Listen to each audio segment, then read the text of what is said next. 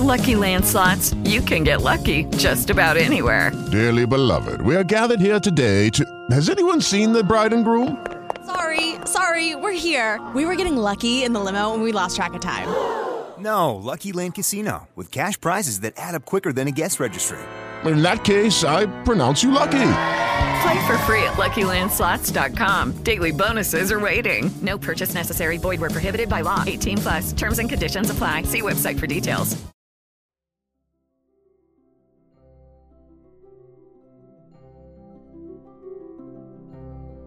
Parte 2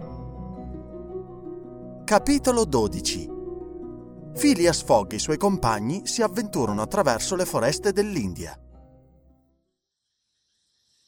Il conducente, allo scopo di abbreviare la distanza da percorrere, lasciò sulla destra il tracciato della linea ferroviaria, i cui lavori erano in corso di esecuzione. Quel tracciato, a causa delle capricciose diramazioni dei monti Vindia, non seguiva la via più breve che Phileas Fogg aveva interesse a prendere.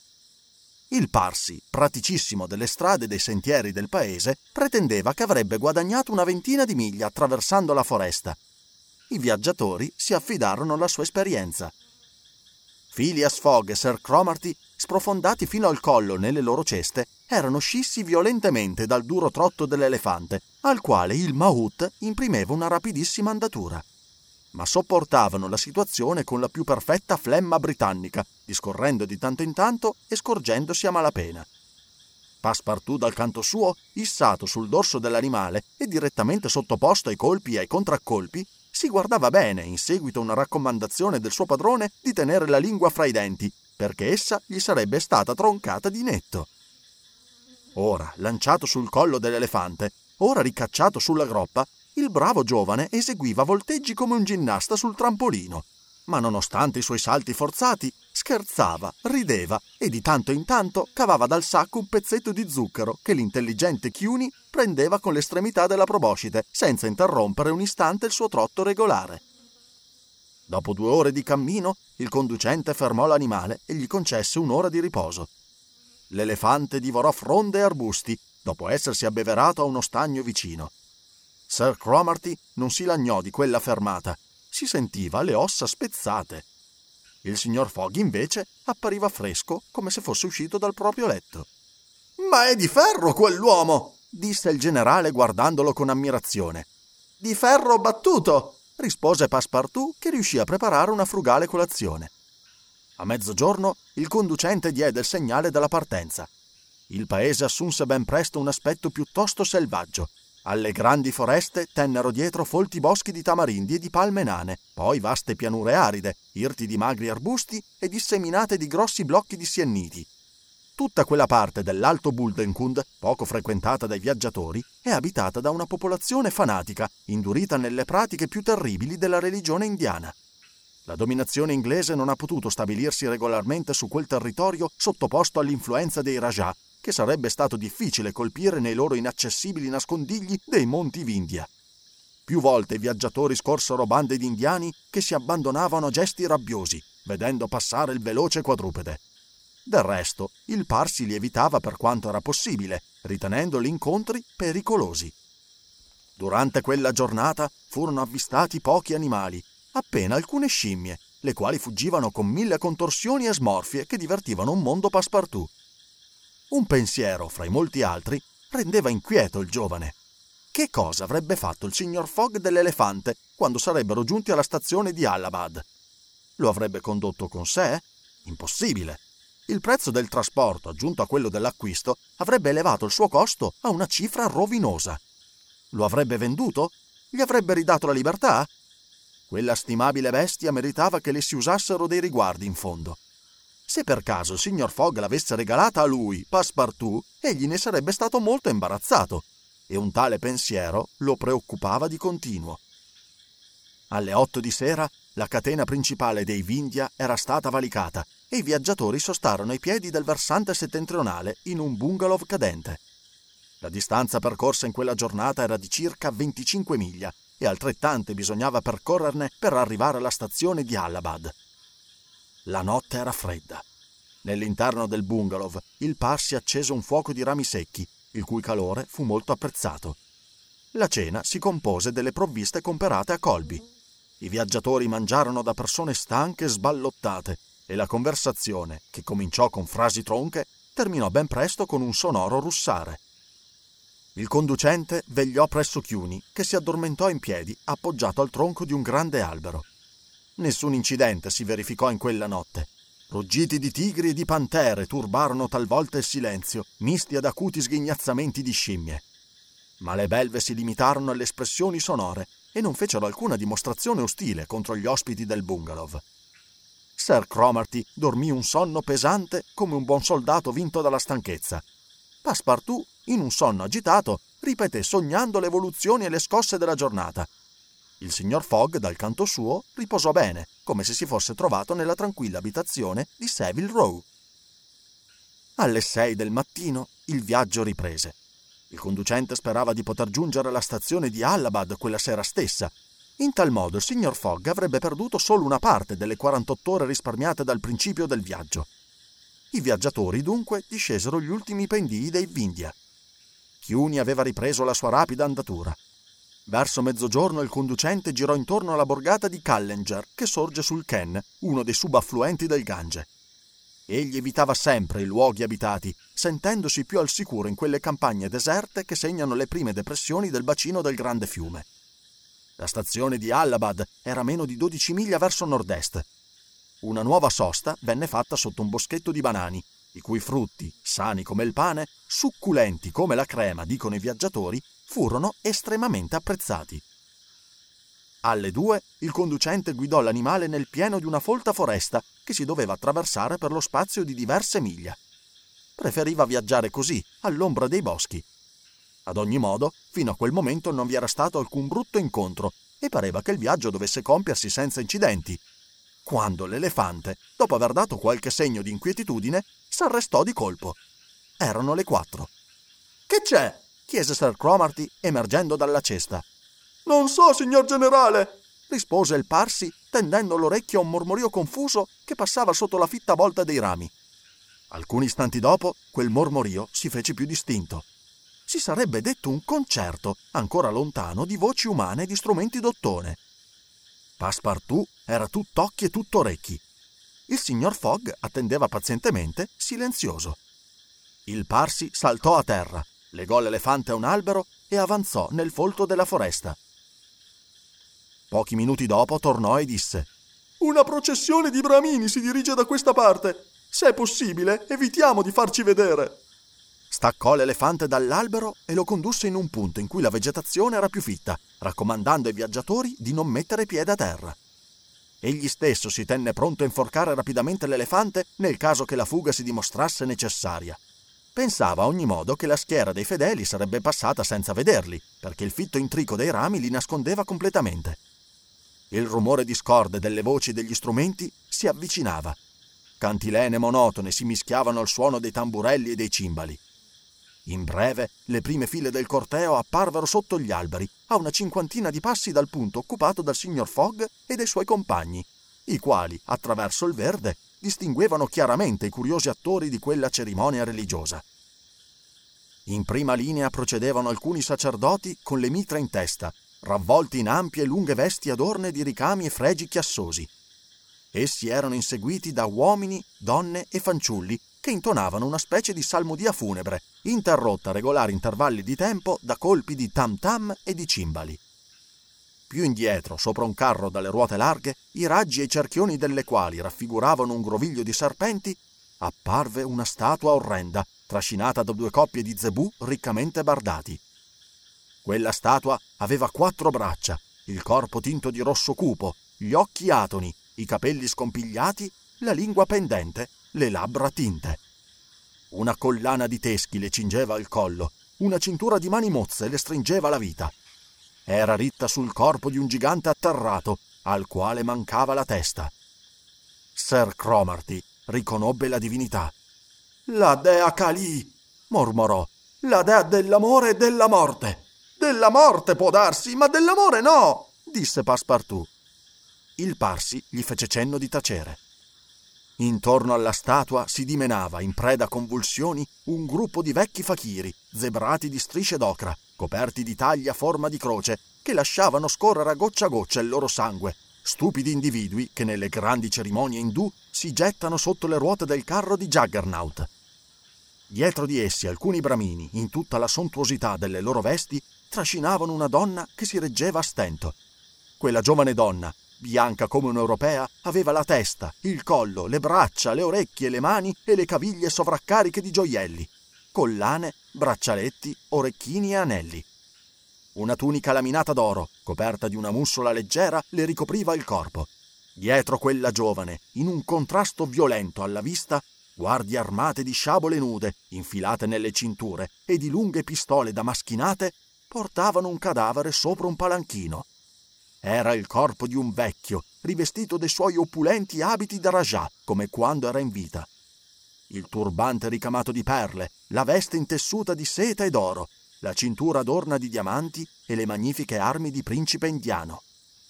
Alcuni musicanti e una retroguardia di fanatici, che con le loro grida coprivano di tanto in tanto l'assordante frastuono degli strumenti, chiudevano il corteo. Sir Cromarty guardava tutta quella pompa con aria singolarmente rattristata. Rivolto alla guida, disse: Un sutti! Il Parsi fece un segno affermativo e si mise un dito sulle labbra. Il lungo corteo si svolse lentamente sotto gli alberi e ben presto le sue ultime file scomparvero nel folto della foresta. A poco a poco i canti si spensero. Vi furono ancora scoppi di grida lontane e infine un profondo silenzio seguì a quel tumulto. Phileas Fogg aveva udito la parola pronunziata da Sir Cromarty e appena scomparsa la processione chiese Che cos'è un sutti?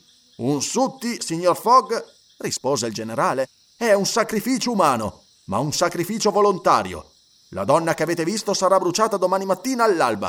Ah, farabutti! esclamò Passepartout che non poté reprimere quel grido d'indignazione.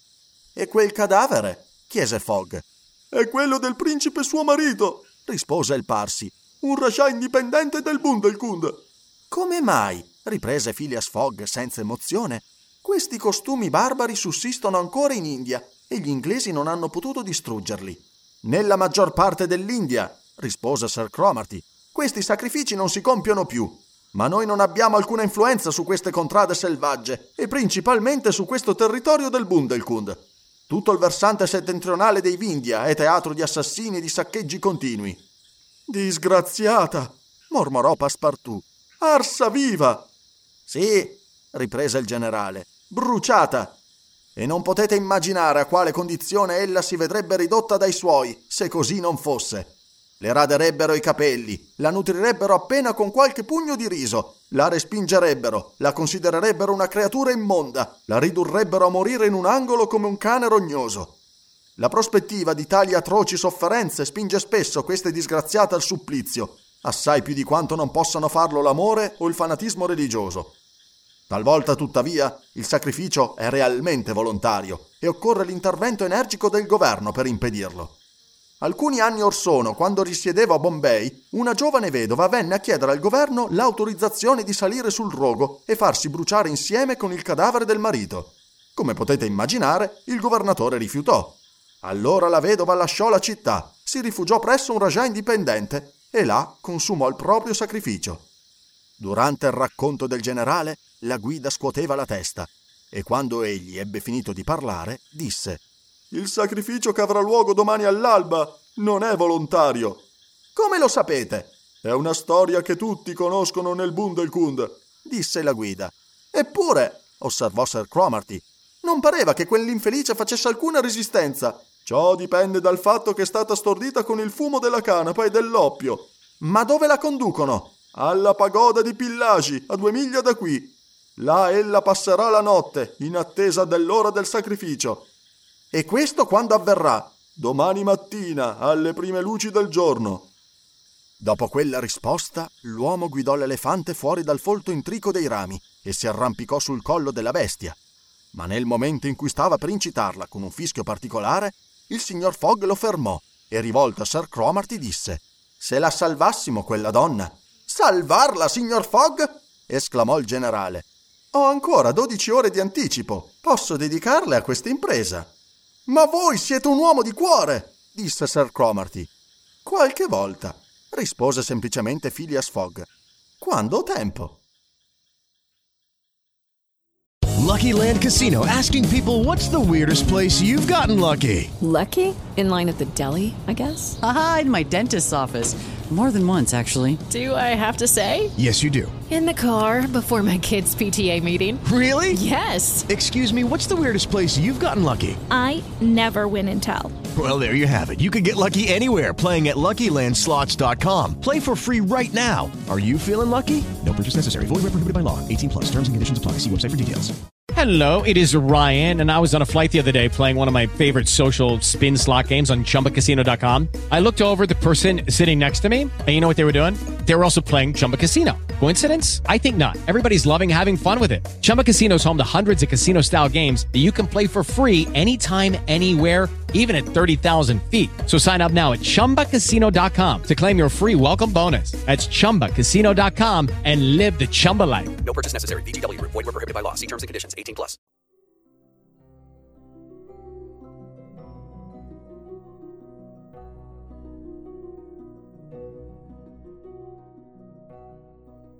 Tredici. Passepartout dimostra ancora una volta che la fortuna sorride agli audaci. Il piano era ardito, irto di difficoltà, forse irrealizzabile.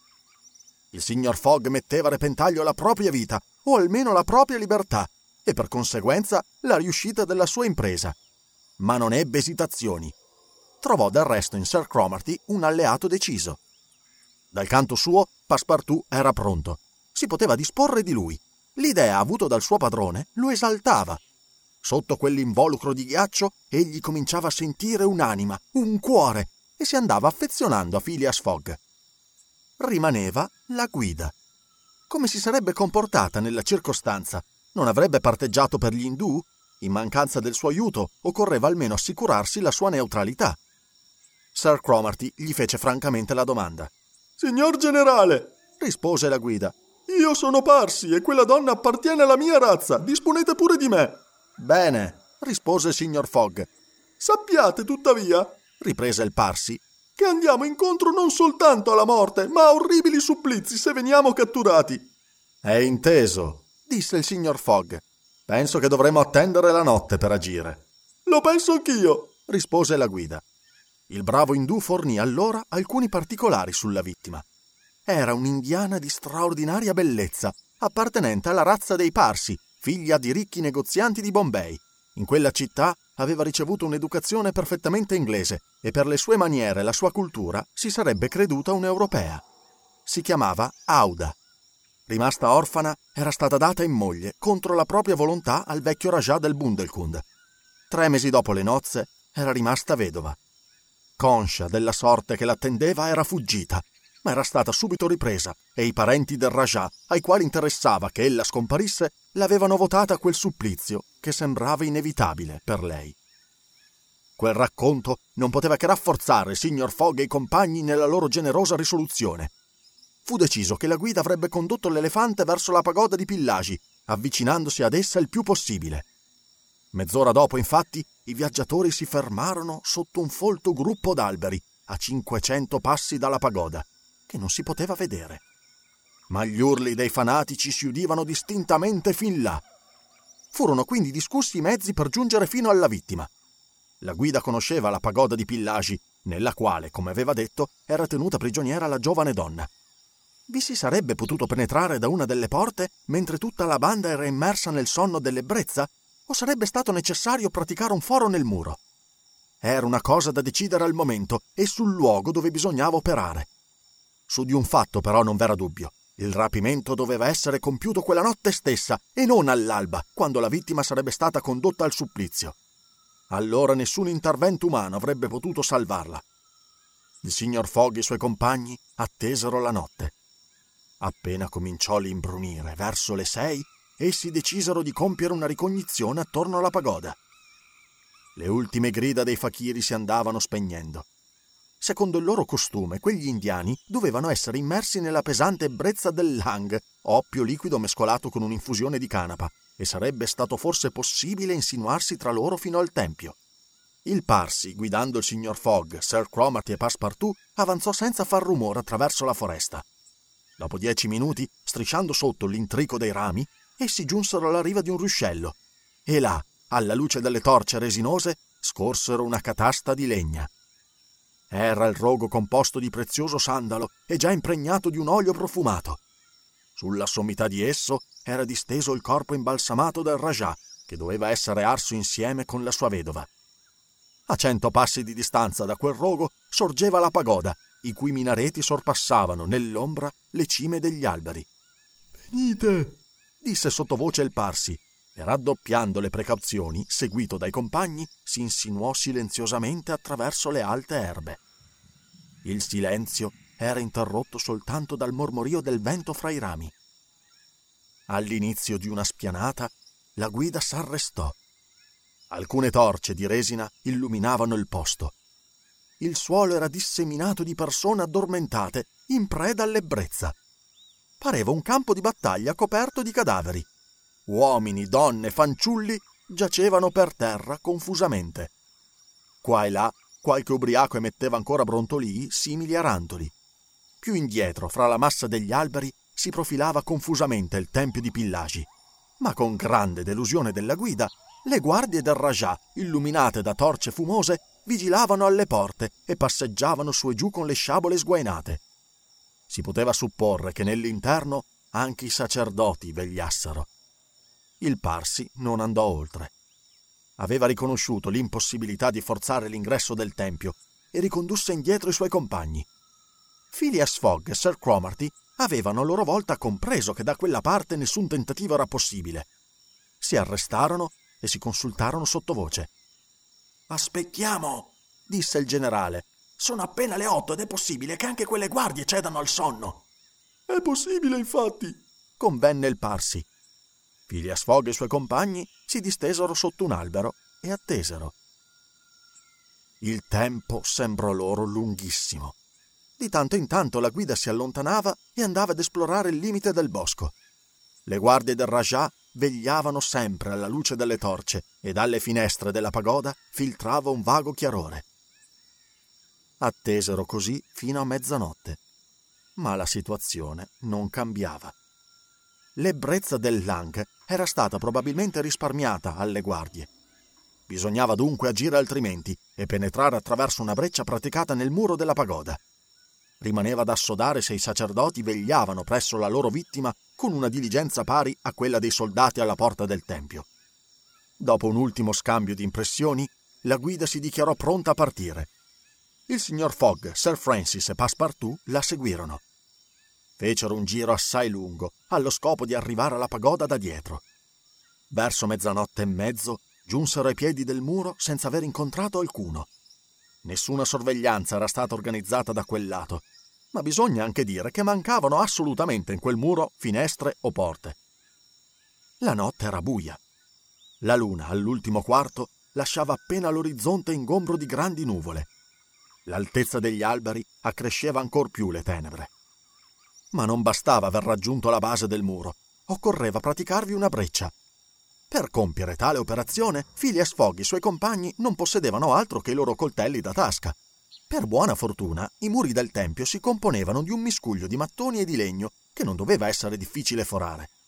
Tolto il primo mattone, gli altri sarebbero stati facilmente rimossi. Si misero all'opera facendo il minor rumore possibile. Il Parsi da un lato Passepartout dall'altro lavoravano a staccare i mattoni in modo da ottenere un'apertura larga due piedi. Il lavoro procedeva quando dall'interno del tempio si udì un grido e quasi subito altri ne riecheggiarono dall'esterno. Passepartout e la guida interruppero il lavoro. Erano stati sorpresi? Si dava l'allarme?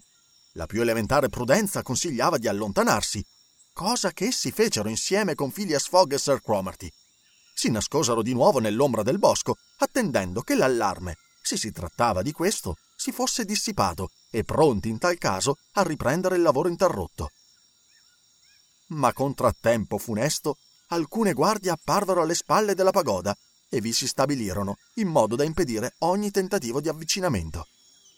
Sarebbe difficile descrivere il disappunto dei quattro uomini costretti ad arrestarsi a mezzo della loro opera. Ora che non potevano più giungere fino alla vittima, come l'avrebbero salvata?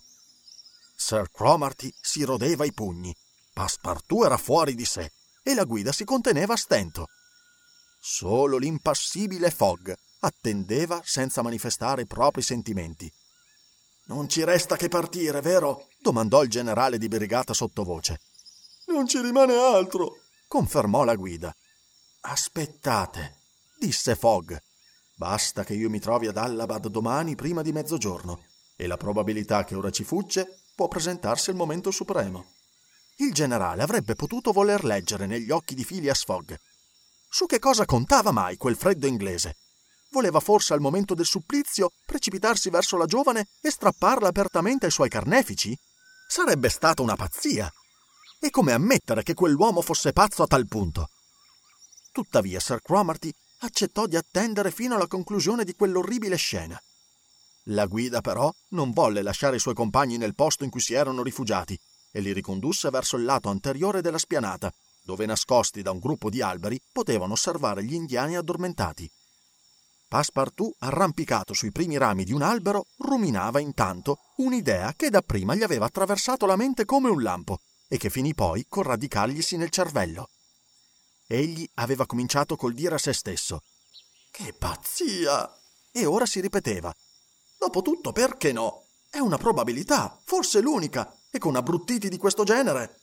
In ogni caso, Passepartout non formulò altrimenti il suo pensiero, ma non tardò a scivolare con l'elasticità di un serpente sui rami bassi dell'albero, le estremità dei quali si piegavano verso il suolo. Le ore passavano, ed ecco ombre meno cupe annunciare l'avvicinarsi del giorno. L'oscurità, tuttavia, era ancora profonda. Era il momento. Tra quella folla assopita si produsse come una resurrezione. I gruppi cominciarono ad animarsi. Colpi di tam tam risuonavano, canti e grida echeggiarono di nuovo. Era giunta l'ora nella quale l'infelice donna doveva morire. Le porte della pagoda si aprirono. Una luce più intensa si sprigionò dall'interno. Il signor Fogg e Sir Cromarty poterono scorgere la vittima, vivamente illuminata, trascinata fuori dai due sacerdoti. Parve anche loro che, scuotendosi dal torpore dell'ebbrezza, per un supremo istinto di conservazione, l'infelice tentasse di sfuggire ai suoi carnefici. Il cuore di Sir Cromarty ebbe un balzo. Afferrata con moto convulso la mano di Phileas Fogg, il generale sentì che quella mano stringeva un coltello aperto. In quel momento la folla ondeggiò. La giovane donna era ripiombata nel torpore provocato dai fumi d'oppio e di canapa. Ella passò attraverso i fakiri che la scortarono con le loro grida e le loro nenie religiose. Phileas Fogg e i suoi compagni, mescolandosi tra la folla delle ultime file, la seguirono. Due minuti dopo, giunti in riva al ruscello, si fermarono a meno di cinquanta passi dal rogo sul quale era disteso il corpo del Rajah. Nella penombra videro la vittima completamente inerte, adagiata accanto al cadavere dello sposo. Poi una torcia fu avvicinata al rogo e il legno impregnato di olio prese subito fuoco. In quel momento Sir Cromarty e la guida trattennero Phileas Fogg, il quale, in un impeto di follia generosa, stava per slanciarsi verso il rogo. Ma Phileas Fogg li aveva già respinti, quando la scena cambiò radicalmente. Un grido di terrore si levò e tutta la folla si prostrò al suolo, spaventata. Il vecchio Rajah non era dunque morto, se fu visto ergersi di colpo come un fantasma, sollevare la giovane tra le braccia, scendere dal rogo fra turbini di fumo che gli davano un'apparenza spettrale. I fakiri, le guardie, i sacerdoti, assaliti da un terrore improvviso, rimanevano là con la faccia a terra, non osando alzare gli occhi per guardare un simile prodigio. La vittima esanime passò sulle braccia vigorose che la portavano senza avvertirne minimamente il peso. Il signor Fogg e Sir Cromarty erano rimasti in piedi, il Parsi aveva chinato il capo e Passepartout, senza dubbio, non doveva essere meno stupefatto. Il resuscitato giunse così fino al punto nel quale erano il signor Fogg e Sir Cromarty e disse Fidiamo! Era Passepartout in carne e ossa, che strisciando era giunto fino al rogo in mezzo al fumo denso. Era Passepartout che, approfittando dell'oscurità ancora profonda, aveva strappato la giovane alla morte. Era Passepartout che, interpretando la sua parte con audace fortuna, passava tra lo spavento generale. Un istante dopo, tutti e quattro scomparivano nel bosco e l'elefante li portava via con un rapido trotto. Ma grida, clamori e anche un proiettile che forò il cappello di Phileas Fogg li avvertirono che il trucco era stato scoperto. Infatti, sul rogo acceso si distingueva il corpo del vecchio Rajah. I sacerdoti, riavutisi dal terrore, avevano compreso che era stato compiuto un autentico rapimento. Subito essi si erano precipitati nella foresta. Le guardie li avevano seguiti. Era già stata ordinata una scarica di armi da fuoco. Ma i rapitori fuggivano con tale velocità che in pochi istanti si trovarono fuori dal tiro dei proiettili e delle frecce. Lucky Land Casino asking people what's the weirdest place you've gotten lucky? Lucky? In line at the deli, I guess? Aha, in my dentist's office. More than once, actually. Do I have to say? Yes, you do. In the car before my kids' PTA meeting. Really? Yes. Excuse me, what's the weirdest place you've gotten lucky? I never win and tell. Well, there you have it. You can get lucky anywhere playing at LuckyLandSlots.com. Play for free right now. Are you feeling lucky? No purchase necessary. Void where prohibited by law. 18 plus. Terms and conditions apply. See website for details.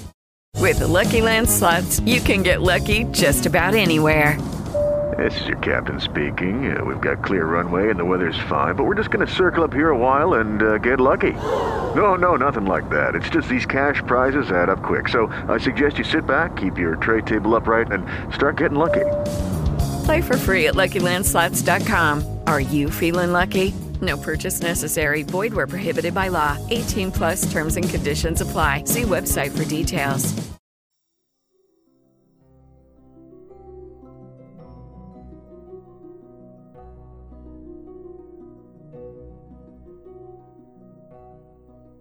Quattordici. Phileas Fogg scende tutta la mirabile valle del Gange senza neppure pensare di guardarla. L'ardito ratto era riuscito. Un'ora dopo, Passepartout rideva ancora del proprio successo. Sir Cromarty aveva stretto la mano dell'intrepido giovane. Il suo padrone gli aveva detto Bene, il che nella bocca di quel gentiluomo equivaleva a un encomio solenne. Passepartout aveva risposto che tutto l'onore dell'impresa spettava al suo padrone. Dal canto proprio, egli non aveva avuto che un'idea bizzarra e rideva al pensiero che per alcuni istanti egli, Passepartout, ex ginnasta, ex sergente dei pompieri, era stato il defunto marito di una donna affascinante, un vecchio Rajah imbalsamato. Quanto alla giovane indiana, non aveva avuto coscienza di ciò che era avvenuto. Avvolta nella coperta di viaggio, riposava in una delle ceste collocate attraverso la groppa dell'elefante, il quale, guidato con grandissima sicurezza dal Parsi, percorreva rapidamente la foresta ancora immersa nell'oscurità. Un'ora dopo aver lasciato la pagoda di Pillagi, esso si lanciò attraverso un'immensa pianura. Alle sette i viaggiatori fecero una sosta. La giovane era sempre in preda a una grave prostrazione. La guida le fece bere alcuni sorsi d'acqua e di brandy, ma l'influenza degli stupefacenti doveva durare ancora per qualche tempo. Sir Cromarty, che conosceva gli effetti dell'ebbrezza prodotta dall'inalazione dei vapori della canapa, non nutriva alcuna preoccupazione sul conto della giovane donna. Ma se nello spirito del generale il ristabilimento delle condizioni di salute della giovane indiana aveva poco peso, egli non si mostrava altrettanto tranquillo per ciò che concerneva l'avvenire. Non esitò a dire a Phileas Fogg che se la signora fosse rimasta in India sarebbe inevitabilmente ricaduta nelle mani dei suoi carnefici. Quegli energumeni erano sparsi in tutta la penisola e certamente, a dispetto della polizia inglese, avrebbero saputo riprendere la loro vittima, fosse pure a Madras, a Bombay o a Calcutta. E Sir Cromarty citava in appoggio alle sue parole un episodio dello stesso genere avvenuto poco tempo prima. A parer suo, la giovane sarebbe stata al sicuro solo quando avesse lasciato l'India. Phileas Fogg rispose che avrebbe tenuto conto di tali osservazioni e che avrebbe deciso. Verso le dieci la guida annunciava la stazione di Allahabad. Là ricominciava l'interrotta linea della ferrovia, i cui treni percorrono in meno di una giornata e di una notte la distanza che separa Allahabad da Calcutta. Phileas Fogg doveva dunque arrivare in tempo per prendere un piroscafo, il quale partiva l'indomani 25 ottobre a mezzogiorno per Hong Kong.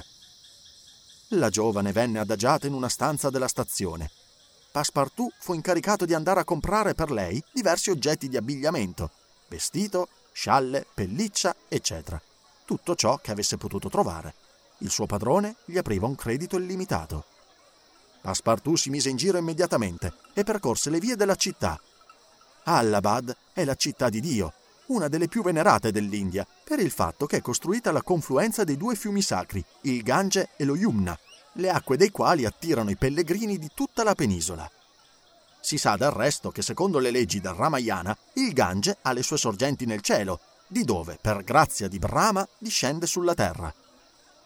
Facendo le sue compere, Passepartout ebbe modo di visitare la città, difesa in passato da una magnifica fortezza, che poi è divenuta prigione di Stato.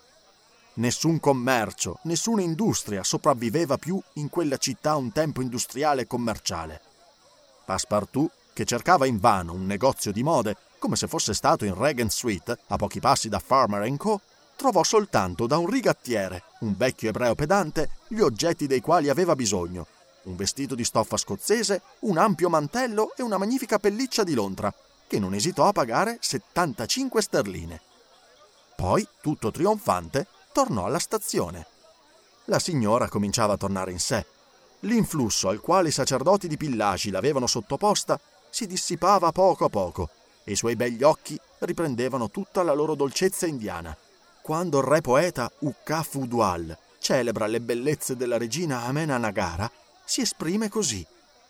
La sua chioma lucente, divisa in due bande regolari, inquadra i contorni armoniosi delle sue guance delicate e bianche, brillanti di freschezza. Le sue sopracciglia d'ebano hanno la forma e la potenza dell'argo di Kama, dio dell'amore, e sotto le sue lunghe ciglia seriche, nelle pupille nere dei suoi grandi occhi limpidi, fluttuano, come nei laghi sacri dell'Himalaya, i riflessi più puri della luce celeste.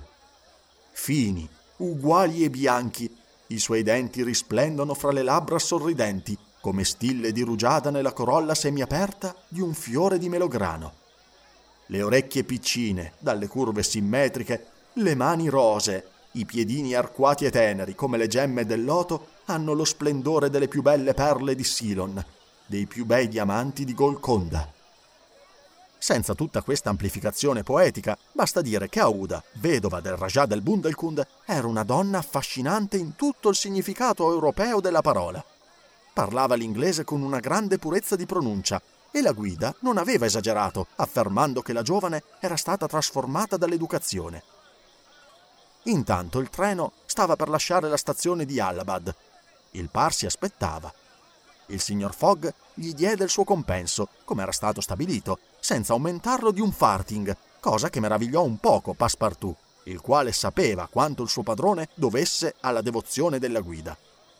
Il Parsi aveva rischiato volontariamente la vita nell'affare di pillagi e se più tardi gli indù lo avessero saputo sarebbe difficilmente sfuggito alla loro vendetta. Rimaneva da risolvere anche la questione di Chiuni. Che cosa avrebbe fatto di un elefante acquistato a così caro prezzo? Ma Phileas Fogg aveva già preso una decisione in proposito. Parsi, egli disse alla guida, tu sei stato servizievole e devoto. Ho compensato il tuo servizio, ma non ho premiato la tua devozione. Vuoi questo elefante? Te lo dono. Gli occhi della guida brillarono. È una fortuna che vostro onore mi regala! esclamò. Accettatela, rispose il signor Fogg. Sarò io che resterò sempre tuo debitore. Alla buon'ora! esclamò Passepartout. Prendi, amico! Chiuni è un bravo e coraggioso animale! E andando verso la bestia, le offrì alcuni pezzetti di zucchero. Toh, Chiuni, prendi, prendi! L'elefante fece udire dei brontolii di soddisfazione. Poi, preso Passepartout per la cintola, avvolgendolo nella proboscide, lo elevò fino all'altezza della sua testa. Per nulla spaventato, Passepartout fece una carezza all'animale, che lo rimise delicatamente a terra, e alla stretta di proboscide del bravo Chiuni rispose una vigorosa stretta di mano dell'onesto giovane. Pochi minuti dopo, Phileas Fogg, Sir Cromarty e Passepartout seduti in un comodo scompartimento, del quale Aouda occupava il posto migliore, correvano tutto vapore verso Benares. 80 miglia al massimo separano questa città da Allahabad e furono percorse in due ore. Durante tale viaggio la giovane tornò completamente in sé. I vapori stupefacenti del Lang erano svaniti. Immensa fu la sua meraviglia nel vedersi in uno scompartimento ferroviario, vestita di abiti europei, in mezzo a viaggiatori che le erano assolutamente sconosciuti. Prima di tutto i suoi compagni le prodigarono le più premurose cure e la rianimarono con alcune gocce di liquore. Poi il generale le raccontò la sua storia. Egli insistette sullo spinto altruistico di Phileas Fogg, che non aveva esitato a porre in gioco la propria vita per salvarla, e sulla conclusione dell'avventura dovuta all'audace fantasia di Passepartout. Il signor Fogg lo lasciò parlare senza aggiungere una sola parola, mentre Passepartout, vergognoso, ripeteva che non valeva la pena di parlarne. Aouda ringraziò i suoi salvatori con effusione, più con le lacrime che con le parole. Interpreti della sua riconoscenza furono più gli occhi che le labbra. Poi, riandando con il pensiero alla scena del Sutti e rivedendo quella terra indiana nella quale tanti pericoli l'attendevano ancora, fu scossa da un brivido di terrore. Phileas Fogg comprese ciò che passava nella mente della donna e per rassicurarla le offrì, molto freddamente del resto, di condurla a Hong Kong, dove avrebbe potuto rimanere finché la cosa non fosse dimenticata. La signora accettò l'offerta con riconoscenza. Proprio a Hong Kong risiedeva un suo parente, parsi come lei, uno dei principali commercianti di quella città che è completamente inglese, quantunque occupi un punto della costa cinese. Alle 12.30 il treno si fermò alla stazione di Benares.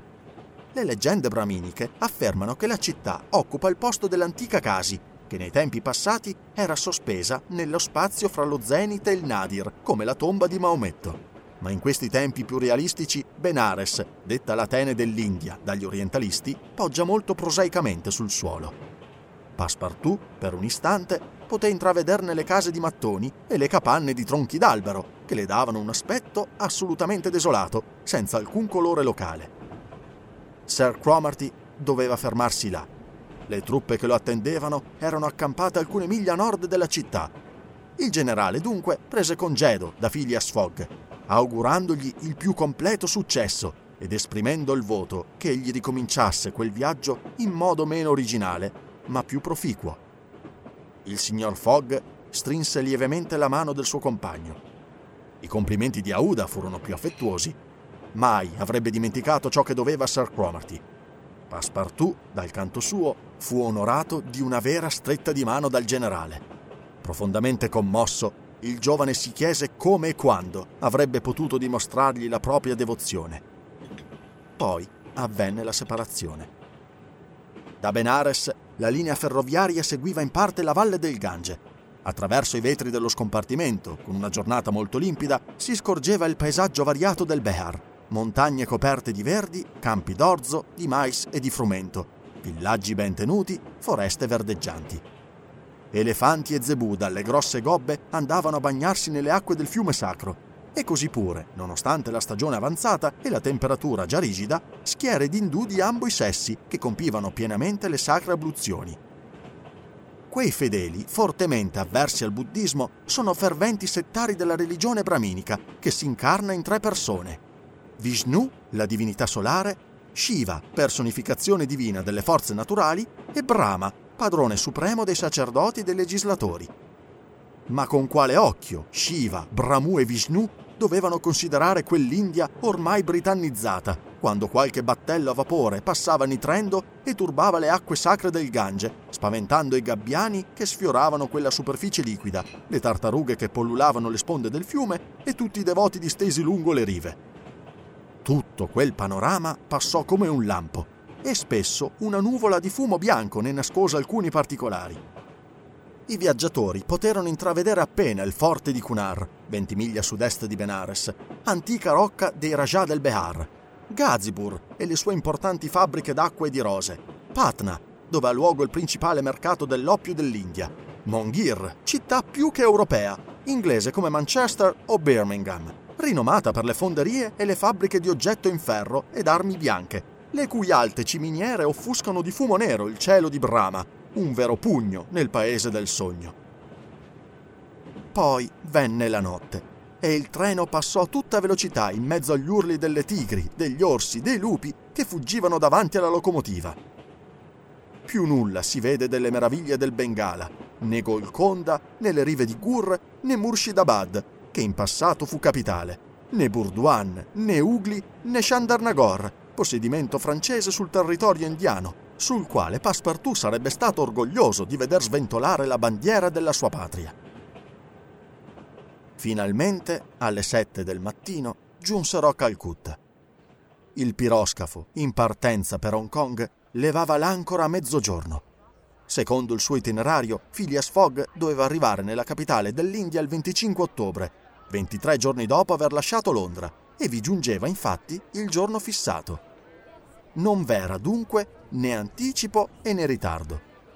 Disgraziatamente, i due giorni da lui guadagnati fra Londra e Bombay erano stati perduti, sappiamo in qual modo, nell'attraversare la penisola indiana. Ma c'è da supporre che Fogg non li rimpiangesse. With the Lucky Land slots, you can get lucky just about anywhere. This is your captain speaking. Uh, we've got clear runway and the weather's fine, but we're just going to circle up here a while and uh, get lucky. No, no, nothing like that. It's just these cash prizes add up quick. So I suggest you sit back, keep your tray table upright, and start getting lucky. Play for free at LuckyLandSlots.com. Are you feeling lucky? No purchase necessary. Void where prohibited by law. 18 plus terms and conditions apply. See website for details. With Lucky Land slots, you can get lucky just about anywhere. Dearly beloved, we are gathered here today to. Has anyone seen the bride and groom? Sorry, sorry, we're here. We were getting lucky in the limo and we lost track of time. No, Lucky Land Casino, with cash prizes that add up quicker than a guest registry. In that case, I pronounce you lucky. Play for free at LuckyLandSlots.com. Daily bonuses are waiting. No purchase necessary. Void where prohibited by law. 18 plus. Terms and conditions apply. See website for details.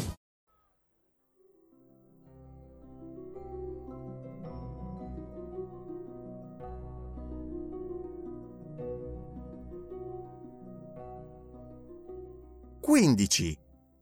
Il sacco dei biglietti di banca si alleggerisce ancora di alcune migliaia di sterline. Il treno si era fermato alla stazione. Passepartout smontò per primo dallo scompartimento, seguito dal signor Fogg, il quale aiutò la sua giovane compagna a scendere sul marciapiede. Phileas Fogg faceva conto di andare direttamente al piroscafo di Hong Kong, allo scopo di sistemare comodamente Auda, che non voleva lasciare finché si fosse trovata in quel paese così pericoloso per lei. Nel momento in cui Fogg stava per uscire dalla stazione, un poliziotto gli si avvicinò e disse Il signor Phileas Fogg? Sono io. Quest'uomo è il vostro domestico? soggiunse l'agente additando Passepartout. Sì, vogliate seguirmi entrambi. Il signor Fogg non fece alcun gesto che potesse manifestare una qualunque sorpresa. Quell'agente rappresentava la legge e per ogni inglese la legge è sacra. Passepartout, con le sue abitudini francesi, si mise a discutere, ma il poliziotto lo toccò con il suo bastone e Phileas Fogg gli fece segno di obbedire. Questa giovane signora può accompagnarci? domandò Fogg. Può, rispose il poliziotto, il quale condusse il signor Fogg, Auda e Passepartout verso un palchigari, specie di vettura a quattro ruote e a quattro posti, tirata da due cavalli. Partirono. Durante il viaggio nessuno parlò. La carrozza attraversò prima la città nera, dalle vie strette, fiancheggiate da casupole, nelle quali formicolava una popolazione cosmopolita, sporca, cenciosa. Poi passò attraverso la città europea, abbellita da case di mattoni, ombreggiata da alberi di cocco, ricca di viali alberati, che nonostante l'ora mattutina già erano percorsi da eleganti cavalieri e da magnifici equipaggi.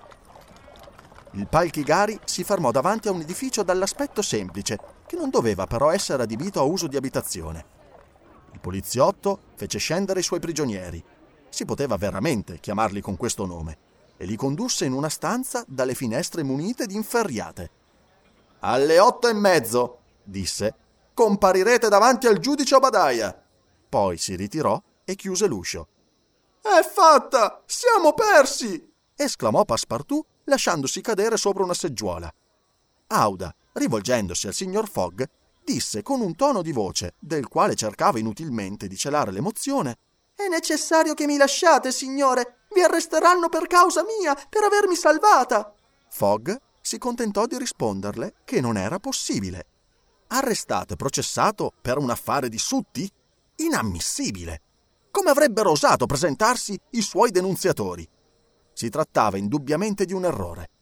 In ogni caso il signor Fogg dichiarò che non avrebbe abbandonato la giovane donna e l'avrebbe accompagnata quindi ad Hong Kong. Ma il piroscafo parte a mezzogiorno, fece osservare Passepartout. Prima di mezzogiorno saremo a bordo, rispose semplicemente l'impassibile inglese. E l'affermazione fu così recisa che Passepartout non poté esimersi dal dire a se stesso Perbacco, è così. Prima di mezzogiorno saremo a bordo. Ma non era del tutto tranquillo. Alle otto e mezzo l'uscio si aprì e riapparve il poliziotto, che accompagnò i prigionieri in una stanza vicina. Era un'aula d'udienza. Un pubblico alquanto numeroso, composto di europei ed indigeni, occupava il pretorio. Il signor Fogg, Auda e Passepartout sedettero su una panca, di fronte ai seggi riservati al magistrato e al cancelliere. Il magistrato, il giudice Obadaia, entrò quasi subito, seguito dal cancelliere. Era un uomo grosso e grasso. Staccò una parrucca sospesa a un chiodo e la calzò svelto. La prima causa, disse, ma portando la mano al capo soggiunse. Eh, non è la mia parrucca questa. Infatti, signor Obadaia, è la mia, rispose il cancelliere. Caro signor Oysterpuff, come volete che un giudice possa pronunciare un buon verdetto con la parrucca d'un cancelliere? Seguì lo scambio delle parrucche. Durante quei preliminari, Passepartout fremeva d'impazienza perché gli pareva che le lancette camminassero terribilmente in fretta sul quadrante del grande orologio del pretorio. La prima causa! riprese il giudice Obadaia. Phileas Fogg? chiamò il cancelliere Oysterpuff. Eccomi, rispose il signor Fogg. Passepartout! Presente, rispose subito Passepartout. Bene, disse il giudice Obadaia. Da due giorni vi si aspetta tutti i treni in arrivo da Bombay. Ma di che cosa siamo accusati? esclamò Passepartout spazientito. Lo saprete, rispose il giudice. Signore, disse allora Phileas Fogg, io sono cittadino inglese e ho diritto. Vi hanno mancato di riguardo? In nessun modo. Bene, fate entrare i querelanti. All'ordine del giudice si aprì una porta e tre sacerdoti indiani vennero introdotti da un usciere. Proprio così è, mormorò Passepartout. Si tratta di quei bricconi che volevano ardere viva la nostra giovane signora. I sacerdoti rimasero in piedi davanti al giudice e il cancelliere lesse ad alta voce una denunzia di sacrilegio formulata contro il signor Phileas Fogg e il suo domestico, accusati di aver violato un suolo consacrato dalla religione brahminica. Avete udito? domandò il giudice a Phileas Fogg. Sì, signore, rispose Phileas Fogg guardando l'orologio. E confesso. Confessate? Confesso. E attendo che questi tre sacerdoti confessino a loro volta ciò che volevano fare alla pagoda di Pillagi. I sacerdoti si guardarono. Pareva che non comprendessero nulla di ciò che diceva l'imputato. Certo! esclamò impetuosamente Passepartout. Nella pagoda di Pillagi, davanti alla quale stavano per dare al rogo la loro vittima! Nuovo stupore dei sacerdoti e profondo sbalordimento del giudice. Quale vittima? Dare al rogo chi? In piena città di Bombay? Bombay? esclamò Passepartout. Certamente! Non si tratta della pagoda di Pillagi, ma quella di Malabar Hill, a Bombay! E come documento d'accusa, ecco qui le scarpe del profanatore, soggiunse il cancelliere, deponendo un paio di stivaletti sulla sua scrivania. Le mie scarpe! gridò Passepartout, il quale, stupito al massimo grado, non poté trattenere l'involontaria esclamazione. Si può intuire la confusione creatasi nell'animo del padrone e del domestico. L'incidente della pagoda di Bombay era loro uscito di mente e proprio quello li conduceva davanti al magistrato di Calcutta. Infatti, l'agente Fix aveva capito tutta l'utilità che poteva ricavare da quella malaugurata faccenda. Ritardata la sua partenza di 12 ore, egli si era improvvisato consigliere dei sacerdoti di Malabar Hill. Aveva fatto loro intravedere la possibilità di farsi riconoscere considerevoli danni, sapendo bene che il governo inglese si mostrava assai severo verso quel genere di reato. Poi, con il treno successivo, li aveva lanciati sulle tracce del sacrilego. ma a causa del tempo impiegato per liberare la giovane vedova, Fix e gli indù arrivarono a Calcutta prima di Phileas Fogg e del suo domestico, che i magistrati, avvertiti con un dispaccio, dovevano far trarre in arresto al momento in cui sarebbero discesi dal treno. Figurarsi il disappunto di Fix quando seppe che Phileas Fogg non era ancora giunto nella capitale dell'India. Egli dovette credere che il suo ladro, fermatosi a una delle stazioni della ferrovia peninsulare, si fosse rifugiato nelle province settentrionali. Per 24 ore, agitato da mortali inquietudini, Fix spiò il suo arrivo alla stazione. E la sua gioia fu dunque grandissima quando quella mattina stessa lo vide scendere dallo scompartimento in compagnia di una giovane della quale non poteva spiegarsi la presenza. Immediatamente lo fece pedinare da un poliziotto ed ecco come il signor Fogg, Passepartout e la vedova del Rajah del Bundelkund vennero condotti alla presenza del giudice Obadiah.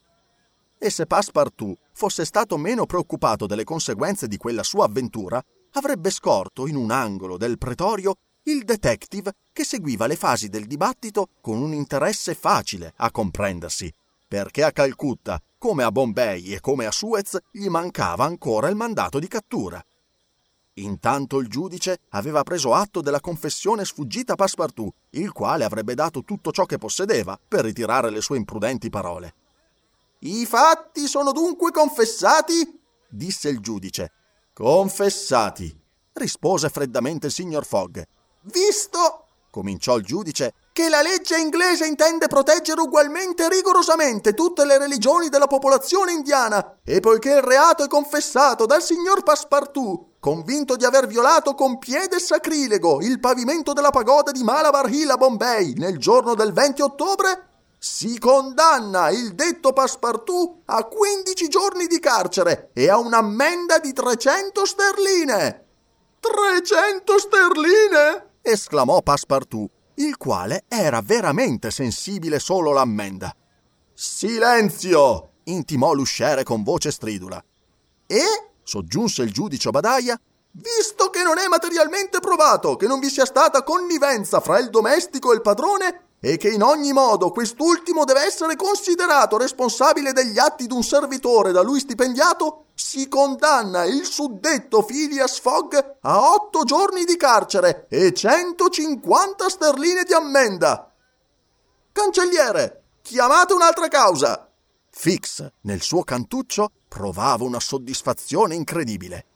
Phileas Fogg, trattenuto per otto giorni a Calcutta, era più di quanto occorresse per dare al mandato di cattura il tempo di giungere. Passepartout era sbalordito. Quella condanna rovinava il suo padrone. Una scommessa di 20.000 sterline perduta. E tutto ciò perché egli, da vagabondo, era penetrato in quella maledetta pagoda.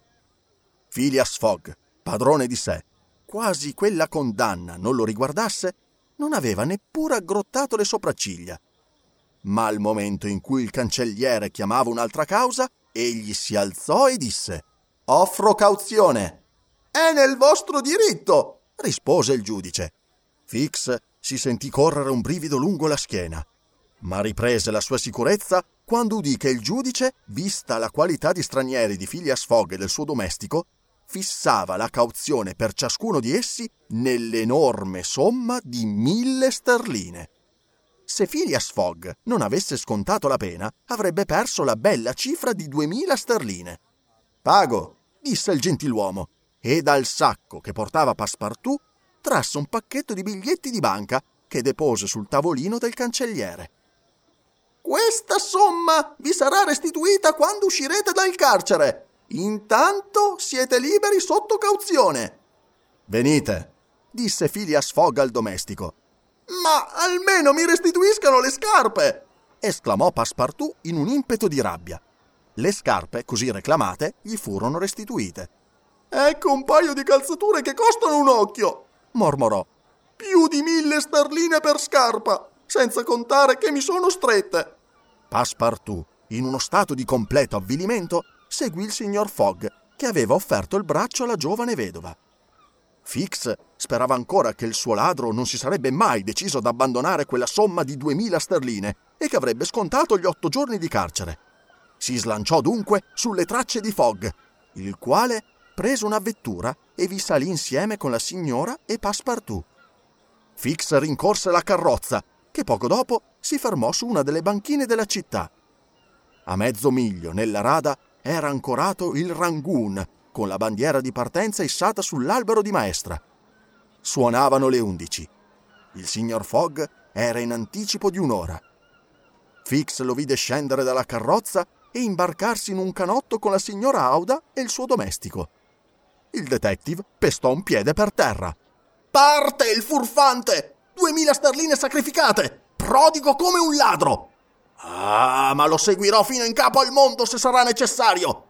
Ma se va di questo passo, tutta la refurtiva sarà sfumata! L'ispettore di polizia aveva ragione di pensare così.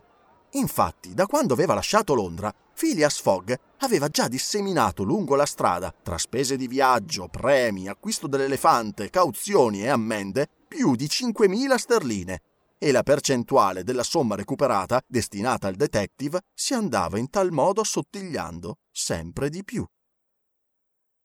Lucky Land Casino asking people what's the weirdest place you've gotten lucky? Lucky? In line at the deli, I guess? Aha, in my dentist's office. More than once, actually. Do I have to say? Yes, you do. In the car before my kids' PTA meeting. Really? Yes. Excuse me, what's the weirdest place you've gotten lucky? I never win and tell. Well, there you have it. You can get lucky anywhere playing at LuckyLandSlots.com. Play for free right now. Are you feeling lucky? No purchase necessary. Void where prohibited by law. 18 plus. Terms and conditions apply. See website for details. With Lucky Land slots, you can get lucky just about anywhere. Dearly beloved, we are gathered here today to. Has anyone seen the bride and groom? Sorry, sorry, we're here. We were getting lucky in the limo and we lost track of time. No, Lucky Land Casino, with cash prizes that add up quicker than a guest registry. In that case, I pronounce you lucky. Play for free at LuckyLandSlots.com. Daily bonuses are waiting. No purchase necessary. Void where prohibited by law. 18 plus. Terms and conditions apply. See website for details.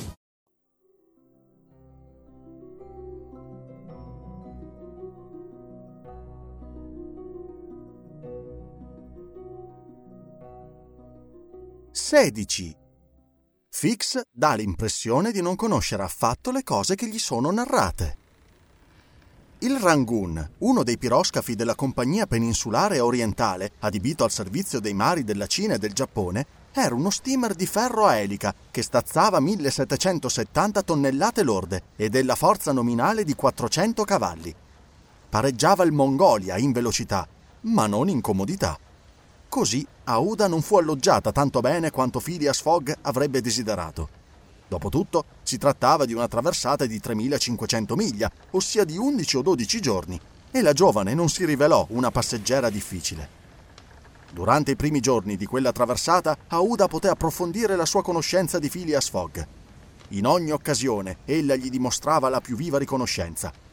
Il flemmatico gentiluomo l'ascoltava, almeno in apparenza, con la freddezza più assoluta, senza che il tono della voce o un gesto ne rivelasse la più lieve emozione. Faceva in modo che nulla mancasse alla giovane e regolarmente nel corso della giornata la raggiungeva, se non per conversare, almeno per ascoltarla. Compiva verso di lei i doveri della cortesia più rigorosa, ma con la grazia e la disinvoltura di un automa, i cui movimenti fossero stati prestabiliti per tale scopo. Aouda non sapeva che pensare, ma Passepartout le aveva un po' spiegato l'eccentrica personalità del suo padrone. Le aveva narrato per quale ragione egli si fosse impegnato a fare il giro del mondo. E Aouda aveva sorriso. Ma dopo tutto gli doveva la vita e il suo salvatore non era sminuito in nulla per il fatto che lei lo vedeva con gli occhi della riconoscenza. Aouda confermò il racconto che la guida indù aveva fatto della sua commovente storia. Apparteneva a quella razza che ha il primato fra le razze indigene. Molti commercianti parsi hanno fatto grandi fortune nell'India con il commercio del cotone. Uno di loro, Sir James Gigiboy, è stato fatto nobile dal governo inglese e Aouda era imparentata con lui, che abitava a Bombay. Colui che Aouda faceva conto di raggiungere Hong Kong era a sua volta un cugino di Sir Gigiboy, l'onorevole Gigi. Avrebbe trovato rifugio e assistenza nella sua casa? Non poteva affermarlo. A ciò il signor Fogg rispondeva che non doveva preoccuparsi e che tutto si sarebbe aggiustato matematicamente. Fu la sua parola. Non sappiamo se la giovane comprendesse quell'orribile avverbio.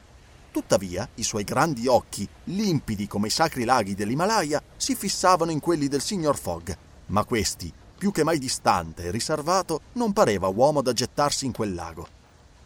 La prima parte della traversata del Rangoon si compì in condizioni eccellenti. Il tempo era discreto. Tutta la parte della baia, che i marinai chiamavano i bracci del Bengala, si manifestò favorevole alla rotta del piroscafo. La costa fu seguita molto da vicino. I papuasi, abitatori dell'isola, non si mostrarono. Sono esseri collocati all'ultimo gradino della scala umana, ma a torto qualificati fra i cannibali. L'insieme panoramico di quelle isole era superbo. Immense foreste di areche, palme, bambù, noci moscate, tec, gigantesche mimose, felci arborescenti formavano una fitta cortina, mentre sullo sfondo si profilavano le eleganti sagome delle montagne.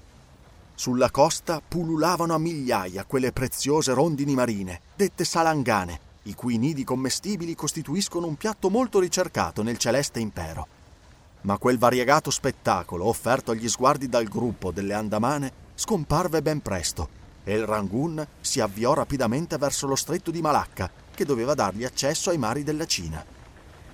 Che faceva durante la traversata l'ispettore Fix, così malauguratamente trascinato in un viaggio di circumnavigazione?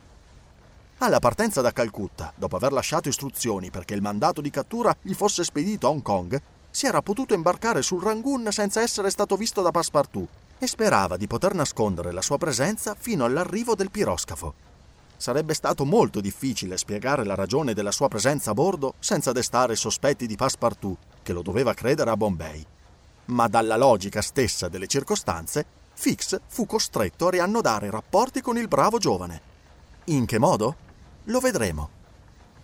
Tutte le speranze, tutti i desideri dell'ispettore di polizia si concentravano ormai sopra un unico punto del mondo, Hong Kong. Infatti il piroscafo si fermava troppo poco a Singapore perché egli potesse agire in quella città. L'arresto doveva avvenire a Hong Kong, altrimenti il ladro gli sarebbe sfuggito, per così dire, senza ritorno. Infatti Hong Kong era ancora territorio inglese, l'ultimo che si incontrava sul percorso Superata quella città, la Cina, il Giappone e l'America offrivano un rifugio quasi sicuro al signor Fogg. A Hong Kong, se avesse trovato finalmente il mandato di cattura, che certamente lo seguiva, Fix avrebbe arrestato Fogg e lo avrebbe consegnato alla polizia locale senza nessuna difficoltà. Ma dopo Hong Kong, un semplice mandato di cattura non sarebbe bastato. Ci voleva un atto di estradizione e di conseguenza ritardi, lentezze, ostacoli d'ogni genere dei quali il briccone avrebbe approfittato per fuggire definitivamente. Se l'operazione fosse fallita a Hong Kong, sarebbe stato assai difficile, se non impossibile, riprenderla con qualche probabilità di successo. Dunque, ripeteva se stesso Fix durante le lunghe ore che passava nella sua cabina, o il mandato sarà a Hong Kong e io potrò arrestare il mio uomo, o non vi sarà, e questa volta bisognerà che a ogni costo io ritardi la sua partenza. Ho fatto cilecca a Bombay e a Calcutta, se mancasse il colpo a Hong Kong, la mia reputazione sarebbe perduta. Bisogna che riesca a qualunque costo. Ma quale mezzo usare per provocare, se necessario, un ritardo alla partenza di quel maledetto Fogg? Come ultimo espediente, Fix era deciso a confessare ogni cosa a Passepartout e ad aprirgli gli occhi sulla natura del suo padrone, visto che, di certo, non era suo complice. Passepartout, illuminato da una tale rivelazione, temendo senza dubbio d'essere compromesso, si sarebbe schierato sicuramente dalla parte del detective. Ma a ogni modo era un mezzo rischioso che avrebbe dovuto essere usato solo in caso estremo. Una parola di Passepartout al suo padrone sarebbe bastata a compromettere irrevocabilmente l'affare. L'ispettore di polizia era dunque imbarazzatissimo quando la presenza di Aoud a bordo del Rangoon, in compagnia di Phileas Fogg, gli aprì nuove prospettive. Chi era quella donna? Quale concorso di circostanze aveva fatto di lei la compagna di Fogg? L'incontro, evidentemente, doveva essere avvenuto fra Bombay e Calcutta. Ma in quale punto della penisola? Era stato il caso riunire Phileas Fogg e la giovane viaggiatrice? Oppure quel viaggio attraverso l'India non era stato, forse, intrapreso dal gentiluomo con il solo scopo di raggiungere quell'affascinante creatura? Si trattava infatti di una donna incantevole. Fix l'aveva vista nell'aula del tribunale di Calcutta. Si può ben immaginare fino a quale punto l'ispettore fosse imbarazzato. Si chiese perfino se, in quella complicata faccenda, non entrasse qualche fatto criminoso. Sì, doveva essere così. Quel pensiero si radicò nel cervello di Fix, il quale considerò subito tutto il vantaggio che poteva trarre da una simile circostanza. Che quella giovane donna fosse maritata o no, il rapimento esisteva ed era possibile a Hong Kong creare al rapitore difficoltà tali da impedirgli di cavarsela sborsando denaro. Ma non bisognava attendere l'arrivo del Rangoon a Hong Kong. Quel Fogg aveva la detestabile abitudine di saltare da un piroscafo a un altro e prima che la faccenda fosse portata a termine poteva essere già lontano. L'importante dunque era di preavvertire le autorità inglesi e di segnalare il passaggio del Rangoon prima del suo sbarco. Ora, nulla era più facile, perché il piroscafo faceva scalo a Singapore e questa città è collegata per telegrafo alla costa cinese. Tuttavia, prima d'agire e per operare con maggiore sicurezza, Fix decise di interrogare Passepartout. Sapeva che non era difficile far parlare il giovanotto e si decise a rompere l'incognito che aveva serbato fino a quel momento. Non c'era tempo da perdere. Si era il 31 ottobre e il Rangoon doveva fermarsi il giorno dopo a Singapore. Dunque quel giorno Fix, uscito dalla sua cabina, salì sul ponte con l'intenzione di abbordare per primo Passepartout, manifestando la più profonda meraviglia. Passepartout passeggiava a prua, quando l'ispettore si precipitò verso di lui esclamando Voi qui sul Rangoon? Il signor Fix a bordo! rispose Passepartout assolutamente sbalordito, riconoscendo il suo compagno di traversata del Mongolia. Come? Vi lascio a Bombay e vi ritrovo sulla rotta di Hong Kong. Ma fate dunque anche voi il giro del mondo allora? No, no, rispose Fix. Faccio conto di fermarmi a Hong Kong, almeno per alcuni giorni. Ah, disse Passepartout, che sembrò per un istante stupito. Ma come mai non vi ho visto a bordo prima di adesso, da quando siamo partiti da Calcutta? Mm, malessere, un po' di mal di mare. Sono rimasto coricato nella mia cabina. Il golfo del Bengala non è benevolo quanto l'oceano indiano. E il vostro padrone, il signor Fogg, in perfetta salute e puntuale con la sua tabella di marcia, non un giorno di ritardo. Ah, signor Fix, voi non lo sapete, ma abbiamo con noi anche una giovane signora. Una giovane signora? ripeté la gente, che aveva assunto l'aria di non capir nulla di ciò che voleva dire il suo interlocutore. Ma Passepartout lo mise subito al corrente di tutto. Narrò l'incidente della pagoda di Bombay, l'acquisto dell'elefante al prezzo di 2000 sterline, l'avventura del Sutti, il rapimento di Aouda, la condanna del tribunale di Calcutta, la libertà sotto cauzione. Fix finse di ignorare questi ultimi avvenimenti che conosceva assai bene e Passepartout si lasciò vincere dal fascino di narrare le proprie avventure a un ascoltatore che mostrava di interessarsi tanto vivamente a esse. Ma alla fine dei conti, domandò Fix, il vostro padrone pensa di condurre in Europa quella giovane vedova? No, signor Fix, la affideremo semplicemente alle cure di un suo parente, un ricco commerciante di Hong Kong. Nulla da fare, pensò il detective, celando la propria delusione. Un bicchierino di gin, signor Passepartout. Volentieri, signor Fix. Beviamo al nostro incontro a bordo del Rangoon. Judy was boring. Hello. Then Judy discovered ChumbaCasino.com. It's my little escape. Now Judy's the life of the party. Oh, baby, Mama's bringing home the bacon. Whoa, take it easy, Judy. The Chumba life is for everybody. So go to ChumbaCasino.com and play over 100 casino style games. Join today and play for free for your chance to redeem some serious prizes. ChumbaCasino.com. No purchase necessary. Void where prohibited by law. 18 plus terms and conditions apply. See website for details. Hello, it is Ryan, and we could all use an extra bright spot in our day, couldn't we? Just to make up for things like sitting in traffic, doing the dishes, counting your steps, you know, all the mundane stuff. That is why I'm such a big fan of Chumba Casino. Chumba Casino has all your favorite social casino style games that you can play for free anytime, anywhere with daily bonuses. That should brighten your day a little. Actually, a lot. So sign up now at chumbacasino.com. That's chumbacasino.com. No purchase necessary. VGW Group. Void were prohibited by law. See terms and conditions. 18 plus.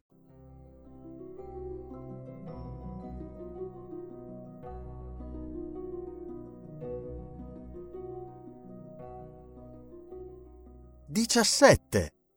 Si parla di varie cose durante la traversata da Calcutta a Singapore. Da quel giorno, Passepartout e il detective si incontrarono con frequenza, ma l'agente fu estremamente riservato di fronte al suo compagno e non cercò di farlo parlare. Una o due volte soltanto egli intravide il signor Fogg, che rimaneva volentieri nel grande salone del Rangoon, sia che tenesse compagnia ad Auda, sia che giocasse a whist, secondo la sua invariabile abitudine. Passepartout dal canto suo si era messo molto seriamente a meditare sulla singolarità del caso che aveva messo ancora una volta Fix sulla stessa strada del suo padrone. E infatti, chiunque se ne sarebbe almeno meravigliato. Quel gentiluomo, amabilissimo, compiacentissimo certamente, incontrato dapprima a Suez, imbarcatosi poi sul Mongolia e sbarcato a Bombay, dove aveva detto di doversi fermare, trovato di nuovo sul Rangoon diretto a Hong Kong, seguendo cioè lo stesso itinerario del signor Fogg, e dava da pensare. V'era in tutto ciò una bizzarra coincidenza perlomeno. Con chi ce l'aveva quel signor Fix? Passepartout era pronto a scommettere le sue babbucce, conservate con cura, che egli avrebbe lasciato Hong Kong contemporaneamente a loro e con molta probabilità anche sullo stesso piroscafo. Ma se anche Passepartout avesse riflettuto per un secolo, non avrebbe mai indovinato quale fosse la missione che la gente doveva compiere. Mai avrebbe potuto immaginare che Phileas Fogg fosse pedinato come un ladro intorno al globo terrestre. Poiché nell'uomo è naturale la tendenza a dare spiegazioni a ogni cosa, ecco come Passepartout, subitamente illuminato, interpretò la continua presenza di Fix. E in realtà l'interpretazione era molto plausibile. Secondo lui, Fix non era e non poteva essere altro che un emissario dei soci del Reform Club, lanciato sulle tracce di Fogg con l'incarico di accertarsi che il viaggio intorno al mondo si compisse regolarmente, in base all'itinerario stabilito. È evidente! ripeteva a se stesso il bravo giovane, orgoglioso della propria perspicacia. È una spia che quei signori ci hanno messo alle calcagna. Ecco una cosa indecorosa. Il signor Fogg, così probo, così onorevole, fatto spiare da un agente. Ah, signori del Reform Club, questo vi costerà caro. Passepartout, lietissimo della scoperta fatta, decise tuttavia di non farne parola con il padrone, temendo che questi avesse giustamente a offendersi della diffidenza che dimostravano verso di lui i suoi antagonisti. Ma si ripromise di prendere in giro Fix alla prima occasione con parole velate e senza compromettersi. Il mercoledì 30 ottobre, nel pomeriggio, il Rangoon imboccava lo stretto di Malacca, che separa la penisola omonima dal territorio di Sumatra. Isolotti montagnosi, molto pittoreschi, celavano ai viaggiatori la costa della grande isola. Il giorno seguente, alle 4 del mattino, il Rangoon aveva guadagnato una mezza giornata sull'orario regolamentare e si arrestava a Singapore per rifornirsi di carbone. Phileas Fogg annotò quell'anticipo nella colonna dei guadagni e questa volta scese a terra accompagnando Auda, che aveva espresso il desiderio di passeggiare per qualche ora. Fix, cui ogni movimento di Fogg pareva sospetto, lo seguì senza lasciarsi scorgere. Passepartout, che si divertiva nello spiare le manovre di Fix, andò dal canto suo a fare le solite compere. L'isola di Singapore non è né grande né di aspetto imponente. Le montagne, cioè le curve, le mancano. Tuttavia è graziosissima nella sua snellezza di linee. È un parco tagliato da belle strade. Una bella carrozza, tirata da quegli eleganti cavalli che sono stati importati dalla Nuova Olanda, trasportò Auda e Phileas Fogg in mezzo a folti gruppi di palmeti dai ricchi fogliami e di garofani, i cui chiodi sono formati dallo stesso bocciolo dischiuso del fiore. Là i cespugli di piante di pepe sostituivano le siepi spinose delle campagne europee. Palmizi e grandi felci dalle superbe frasche rendevano vario l'aspetto di quella regione tropicale. Noci moscate dal fogliame variegato saturavano l'aria di un profumo penetrante. Scimmie svelte sghignazzanti abitavano i boschi, ne mancavano forse le tigri nelle giungle. A chi potrebbe meravigliarsi nel sapere che in un'isola relativamente piccola quei terribili felini non fossero stati distrutti fino all'ultimo, si risponderà che essi vi arrivano dalla Malacca, attraversando a nuoto lo stretto. Dopo aver percorso per due ore la campagna, Auda e Phileas Fogg il quale guardava un po' senza vedere, rientrarono nella città, vasto agglomerato di edifici pesanti e piatti, circondati da bellissimi giardini, nei quali crescono mangostiani, ananas e tutti i migliori frutti del mondo. Alle 10 tornavano nel piroscafo, sempre seguiti, senza mai accorgersene, dall'ispettore che a sua volta aveva dovuto fare la spesa di una carrozza. Passepartout li attendeva sul ponte del Rangoon. Il bravo giovane aveva già comprato alcune dozzine di mangostani, grossi come pomi, d'un bruno cupo all'esterno e di un rosso fiammante di dentro, il cui frutto bianco, sciogliendosi in bocca, procurava ai veri buongustai un piacere senza pari. Passepartout fu felicissimo di offrirli ad Aouda, la quale lo ringraziò con molta gentilezza. Alle 11 il Rangoon, compiuto il rifornimento di combustibile, si staccava dalla banchina e alcune ore dopo i viaggiatori perdevano di vista le alte montagne della Malacca, le cui foreste ospitano le più belle tigri della terra. Circa 1300 miglia separano Singapore dall'isola di Hong Kong, piccolo territorio inglese staccato dalla costa cinese.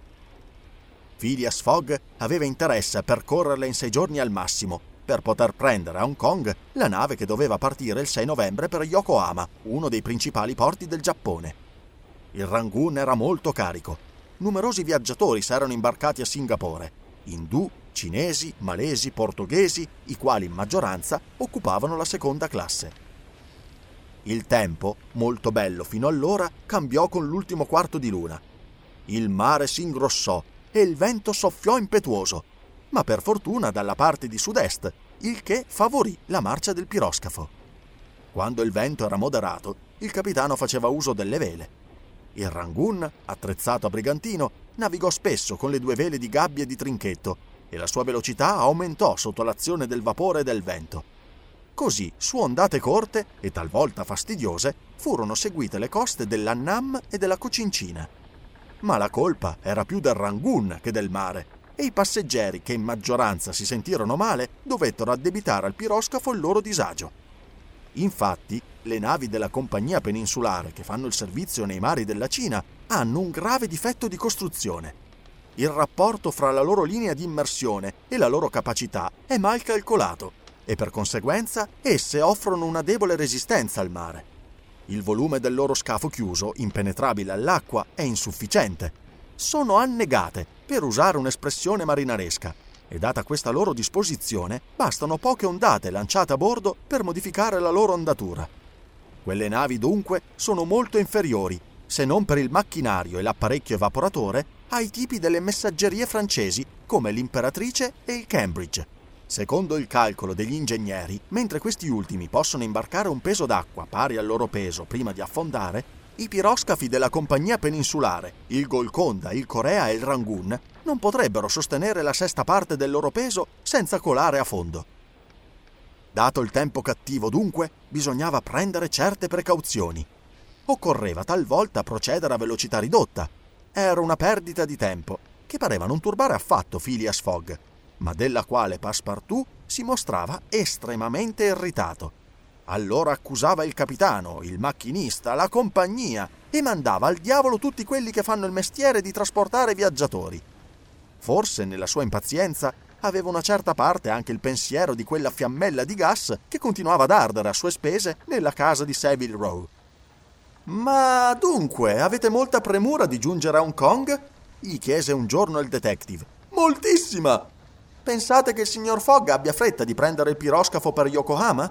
Una fretta spaventevole! Ci credete dunque adesso a questo strano viaggio intorno al mondo? Assolutamente sì! E voi, signor Fix? Io non ci credo. Burlone! rispose Passepartout strizzando l'occhio. Quella parola lasciò soprappensiero la gente.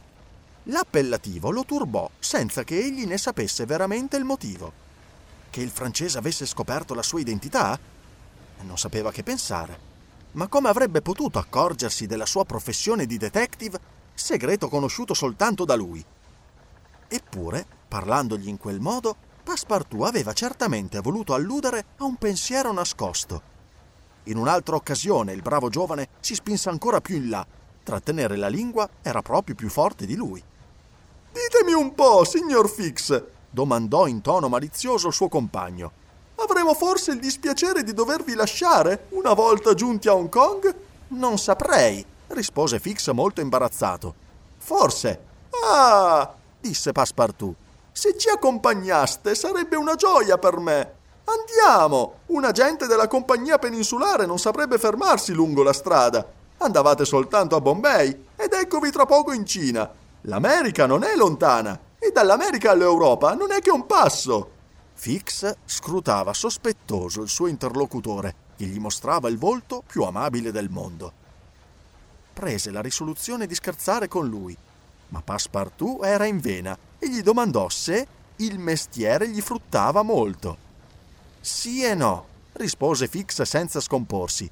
Si fanno buoni affari e cattivi affari, ma capirete bene che non viaggio a mie spese. Oh, quanto questo ne sono sicuro! ribatté Passepartout con una bella risata. E dopo tale conversazione, Fix rientrò nella sua cabina e si mise a riflettere. Evidentemente era stato scoperto.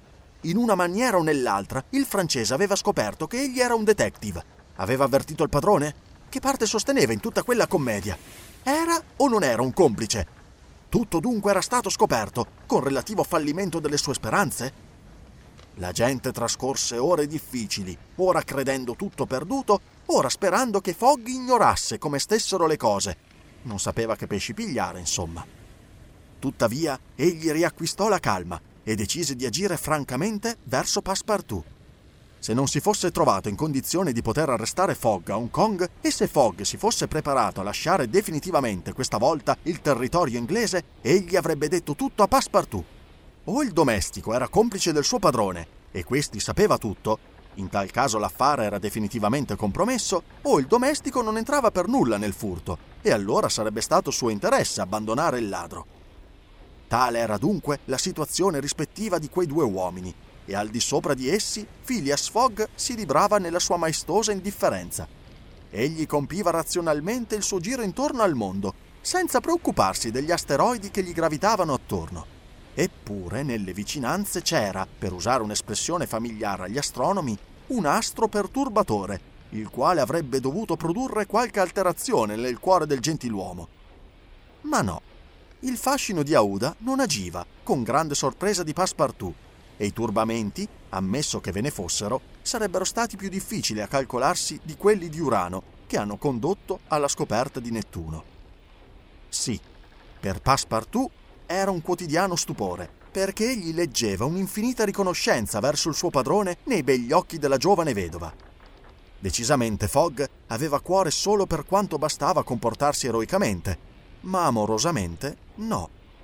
Quanto poi alle preoccupazioni che la probabilità di riuscita del viaggio potevano far nascere in lui, nessuna traccia. Passepartout invece, dal canto suo, viveva in continue agitazioni. Un giorno, appoggiato alla ringhiera della sala macchine, egli guardava la possente macchina che talvolta si imbizzarriva, quando, in un violento sobbalzo della nave, l'elica si mise a girare a vuoto fuori dall'acqua. Il vapore allora si sprigionò a getti dalle valvole e ciò fece andare in collera Passepartout. Non sono abbastanza forzate quelle valvole! esclamò. Non si cammina! Ecco gli inglesi! Ah, se si trattasse di una nave americana salteremmo forse! Ma fileremo più veloci. With the Lucky Land slots, you can get lucky just about anywhere. This is your captain speaking. Uh, we've got clear runway and the weather's fine, but we're just going to circle up here a while and uh, get lucky. No, no, nothing like that. It's just these cash prizes add up quick. So I suggest you sit back, keep your tray table upright, and start getting lucky. Play for free at LuckyLandSlots.com. Are you feeling lucky? No purchase necessary. Void where prohibited by law. 18 plus terms and conditions apply. See website for details.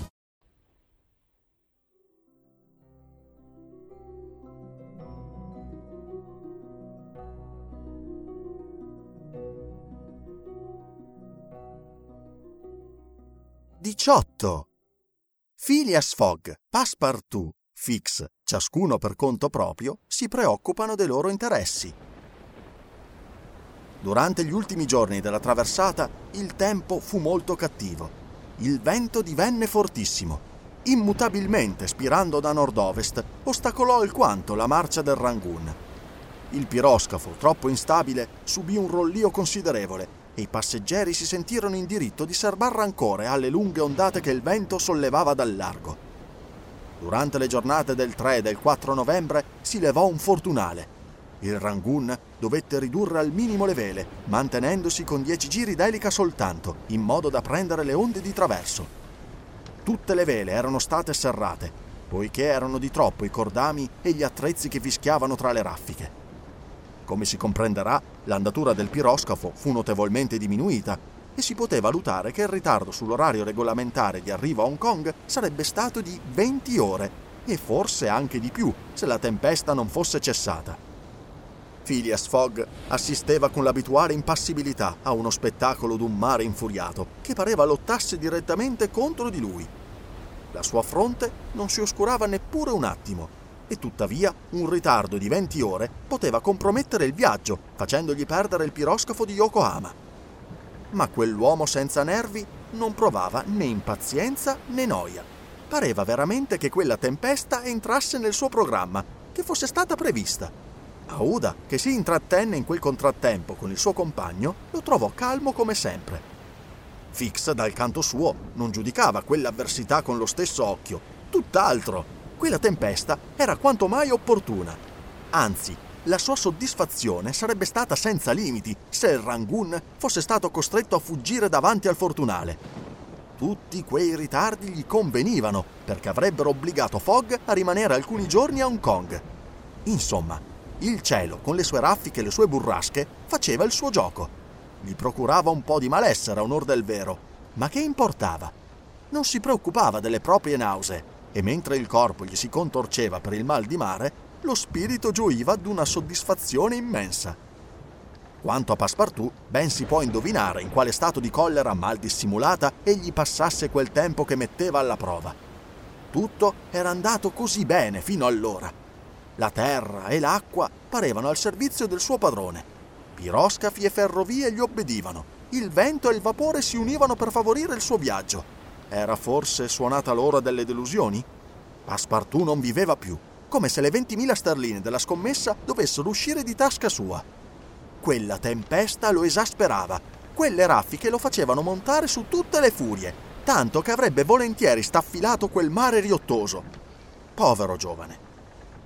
Fix gli tenne accuratamente celata la propria soddisfazione e fece bene perché Passepartout, se avesse intuito quella segreta contentezza, gli avrebbe fatto passare un brutto quarto d'ora.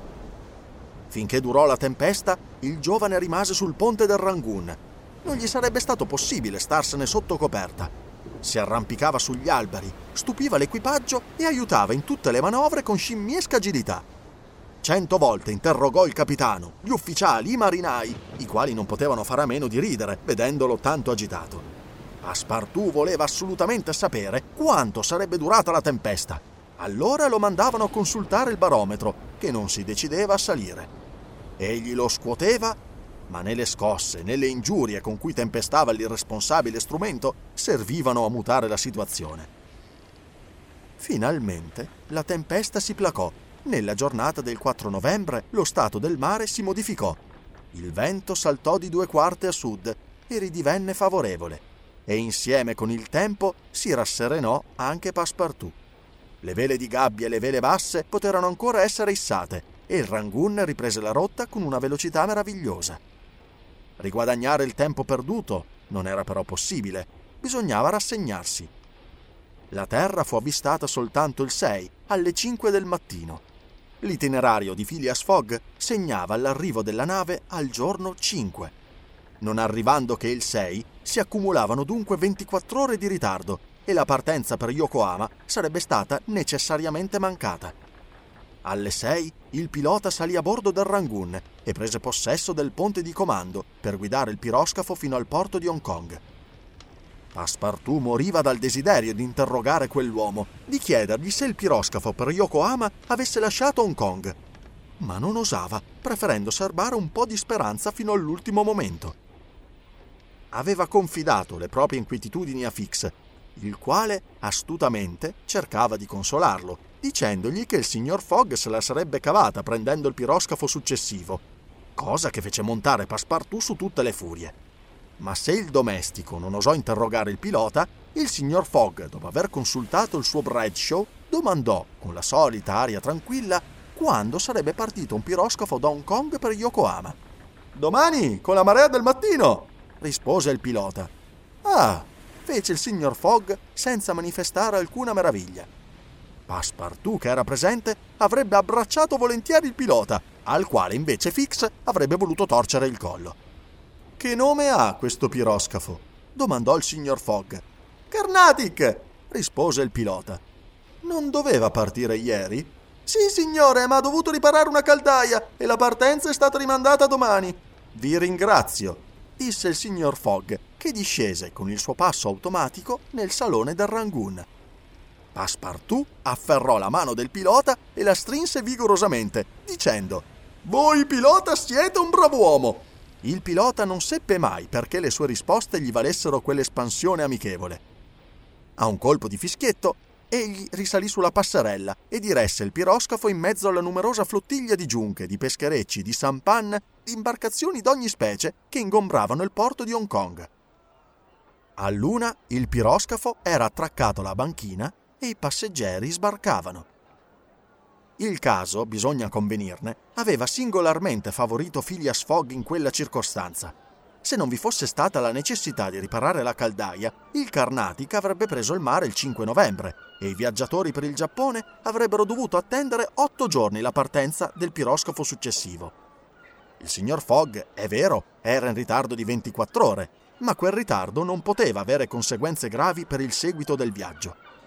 Infatti, lo steamer che compie la traversata del Pacifico da Yokohama a San Francisco era in diretta coincidenza con il piroscafo di Hong Kong e non poteva partire prima che questo fosse arrivato. Evidentemente vi sarebbero state 24 ore di ritardo a Yokohama, ma durante i 22 giorni della traversata del Pacifico sarebbe stato facile riguadagnarle. Phileas Fogg dunque, 35 giorni dopo la partenza da Londra, si trovava, con la sola differenza di 24 ore, nelle condizioni stabilite del suo programma. Il Carnatic doveva partire soltanto la mattina seguente alle 5. Il signor Fogg disponeva di 16 ore per occuparsi dei suoi affari, cioè di quelli che concernevano Aouda. Allo sbarco, egli offerse il braccio alla giovane vedova e la condusse verso il palanchino. Chiese ai portatori che gli indicassero un albergo e questi gli fecero il nome dell'Hotel du Club. E questi gli fecero il nome dell'Hotel du Club. Il palanchino s'avviò seguito da Passepartout e venti minuti dopo giungeva a destinazione. Venne fissato un appartamento per la giovane vedova e Phileas Fogg ebbe cura di sorvegliare che non mancasse assolutamente di nulla. Poi disse alla signora che sarebbe andato immediatamente in cerca del parente nella cui casa doveva lasciarla a Hong Kong. Nel tempo stesso dava a Passepartout l'ordine di rimanere in albergo fino al suo ritorno, in modo che la giovane non fosse lasciata sola. Phileas Fogg si fece condurre alla borsa, dove certamente un personaggio come l'onorevole Gigi, che era fra i più ricchi commercianti della città, doveva essere conosciuto. L'agente di cambio al quale il signor Fogg si rivolse conosceva infatti il negoziante indiano, ma da due anni questi non risiedeva più in Cina. Creatasi una fortuna, s'era stabilito in Europa, in Olanda, si credeva, e ciò corrispondeva al vero per le numerose relazioni d'affari che aveva avuto in quel paese durante la sua vita commerciale. Phileas Fogg tornò all'albergo e subito chiese di essere ricevuto dalla signora. Senza preamboli le fece sapere che l'onorevole Gigi non abitava a Hong Kong e che verosimilmente s'era stabilito in Olanda. Aouda non rispose lì per lì. Si passò una mano sulla fronte e rimase alcuni istanti pensosa. Poi, con la sua dolce voce, chiese: Che cosa devo fare, signor Fogg? Semplicissimo, rispose il gentiluomo. Venire in Europa. Ma io non posso abusare. Voi non abusate affatto e la vostra presenza non disturba per nulla il mio programma. Passepartout? Signore? rispose il domestico. Fissate tre cabine sul Carnatic. Passepartout, felicissimo di continuare il viaggio in compagnia della giovane, che era molto gentile con lui, lasciò subito l'Hotel du Club.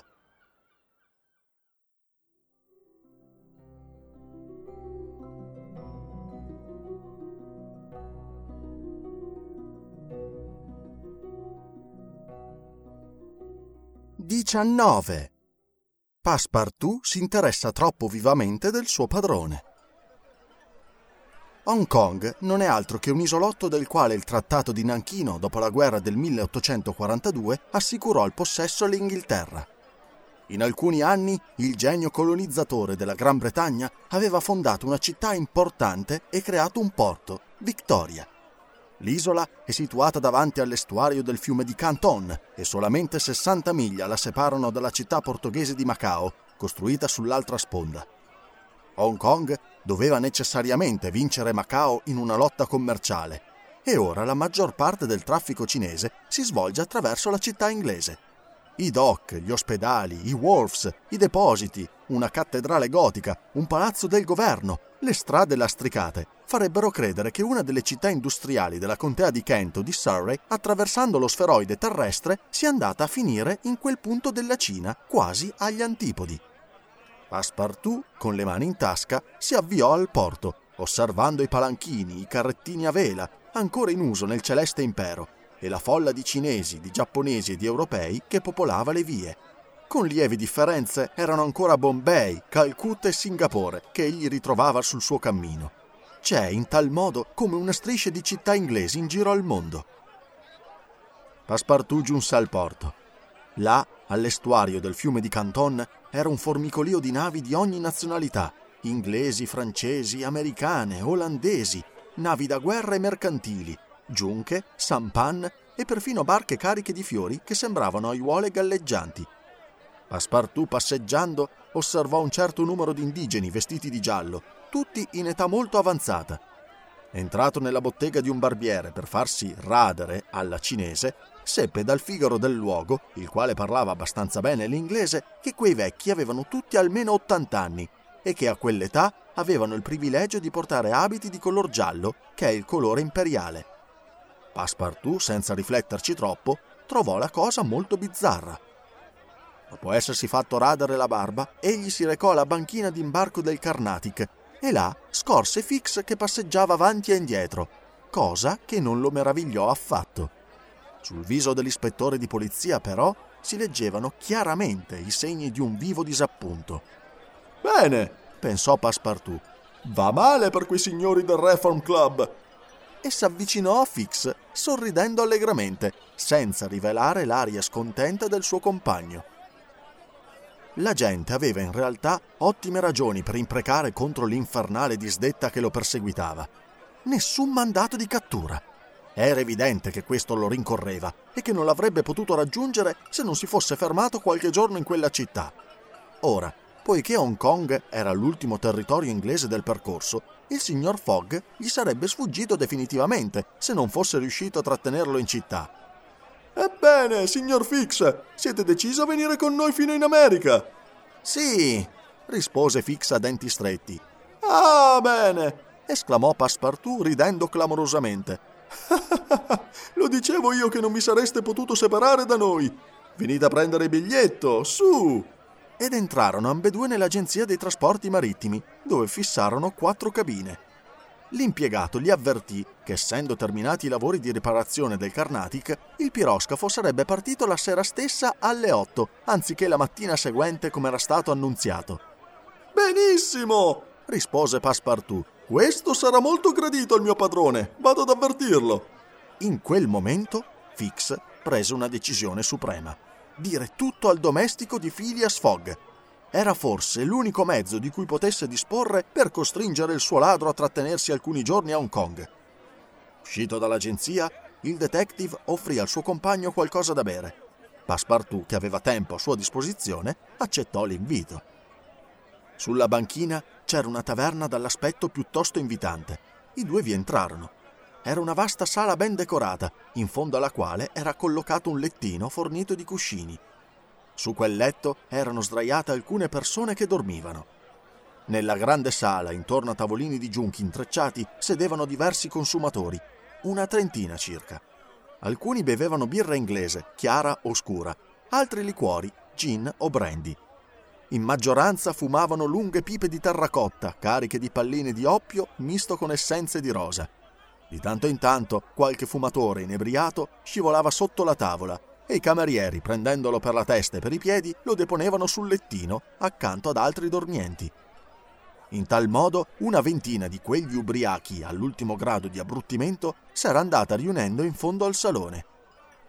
Fix e Passepartout compresero che erano entrati in una di quelle fumerie frequentate da quei miserabili, inebetiti, smagriti idioti, ai quali la mercantile Inghilterra vende annualmente per 260 milioni di franchi quella funesta droga che si chiama oppio. Tristi milioni prelevati su uno dei più funesti vizi della natura umana. Il governo cinese ha cercato di porre rimedio a un simile abuso con leggi severe, ma inutilmente. Dalla classe ricca, alla quale era dapprima formalmente riservato, l'uso dell'oppio discese alle classi inferiori e non fu più possibile arrestarne le nefaste conseguenze. Si fuma oppio dovunque e sempre nell'impero di mezzo. Uomini e donne si abbandonano a quella deplorevole passione e quando sono abituati ad aspirare il fumo della droga non possono più farne a meno, se non al prezzo di orribili contrazioni di stomaco. Un forte fumatore può arrivare a consumare fino a otto pipe al giorno ma muore in cinque anni. Fix e Passepartout, con la semplice intenzione di rinfrescarsi, erano capitati proprio in una delle numerose fumerie del genere che pullulano anche a Hong Kong. Passepartout non aveva denaro, ma accettò volentieri la cortesia del suo compagno, riservandosi di ricambiarla a tempo e luogo. Ordinarono due bottiglie di porto, alle quali il francese fece largamente onore mentre Fix, più moderato, osservava il compagno con attenzione. Si parlò di varie cose, e specialmente dell'ottima idea di Fix di imbarcarsi sul Carnatic. A proposito di quel piroscafo, la cui partenza era stata anticipata di alcune ore, Passepartout ricordò che doveva avvertire il suo padrone e poiché le bottiglie erano vuote, si alzò. Fix lo trattenne. Un momento ancora, disse. Che volete, signor Fix? Ecco, vi devo parlare di cose piuttosto serie. Di cose serie? esclamò Passepartout, scolando alcune gocce di vino che erano rimaste in fondo al suo bicchiere. Ne parleremo domani, ora non ho tempo. Rimanete, rispose Fix. Si tratta del vostro padrone. A queste parole, Passepartout guardò attentamente il suo interlocutore. L'espressione dipinta sul viso di Fix gli sembrò singolare. Tornò a sedere. Che cosa avete da dirmi? chiese. Fix appoggiò una mano sul braccio del compagno e abbassando la voce disse: Avete indovinato chi sono? Perbacco! disse Passepartout sorridendo. Allora vi confesserò tutto. Ora che so tutta la storia, compare mio bello? Ah, non è una gran cosa, ma insomma, dite pure. Prima però lasciate che vi dica che quei signori si sono messi in spese inutili. Inutili? Disse Fix. Ne parlate come se si trattasse di una cosa da nulla. Si vede bene che non conoscete l'importanza della somma. Ma sì che la conosco, rispose Passepartout. 20.000 sterline. 55.000! esclamò Fix stringendo la mano del francese. Come? gridò Passepartout. Il signor Fogg avrebbe usato 55.000 sterline. Ebbene, ragione di più per non perdere un attimo, soggiunse alzandosi di nuovo. 55.000 sterline! ripeté Fix, costringendo Passepartout a risedersi, dopo aver fatto portare una bottiglia di brandy. E se riesco, guadagno un premio di 2.000 sterline. Ne volete 500? A condizione di aiutarmi. Aiutarvi? esclamò Passepartout con gli occhi smisuratamente dilatati. Sì, a trattenere il signor Fogg per qualche giorno a Hong Kong. Ehi! fece Passepartout. Ma che dite? Come? non contenti di far seguire il mio padrone, di sospettare della sua lealtà, quei gentiluomini vogliono anche creargli ostacoli? Mi vergogno per loro! Che cosa? Che cosa volete dire? domandò Fix. Voglio dire che si tratta di un'indelicatezza bella e buona, tanto vorrebbe spogliare il signor Fogg e togliergli il denaro di tasca. Eh, proprio a questo facciamo conto di arrivare. Ma è un agguato! Esclamò Passepartout che s'accalorava sotto l'influenza del brandy che Fix gli versava e che egli continuava a bere senza accorgersene. Un vero agguato! Dei gentiluomini, dei colleghi! Fix cominciava a non capire più nulla. Dei colleghi! continuò Passepartout. Dei membri del club della riforma! Sappiate, signor Fix, che il mio padrone è una persona onesta e quando ha fatto una scommessa pretende di vincerla con mezzi leali. Ma allora, chi credete che io sia? domandò Fix guardando Passepartout intensamente. Verdinci, un agente dei membri del Club della Riforma, il quale ha il compito di controllare l'itinerario del mio padrone, il che è singolarmente umiliante. Perciò, benché da un certo tempo abbia già indovinato la vostra identità, mi sono guardato bene dal rivelarla al signor Fogg. Non sa niente? chiese Fix con vivacità. Niente! rispose Passepartout, vuotando ancora una volta il bicchiere. L'ispettore di polizia si passò una mano sulla fronte. Esitava prima di riprendere la parola. Che cosa doveva fare? L'errore di Passepartout sembrava sincero, ma rendeva più ardua l'esecuzione del suo piano. Era evidente che il giovane parlava in assoluta buona fede e che non era complice del suo padrone, cosa che Fix avrebbe potuto temere. Alla fine disse tra sé: Ebbene, già che non è complice, mi aiuterà. Il detective aveva preso una seconda risoluzione. D'altra parte, non aveva più tempo da perdere. Bisognava arrestare Fogg a Hong Kong a ogni costo.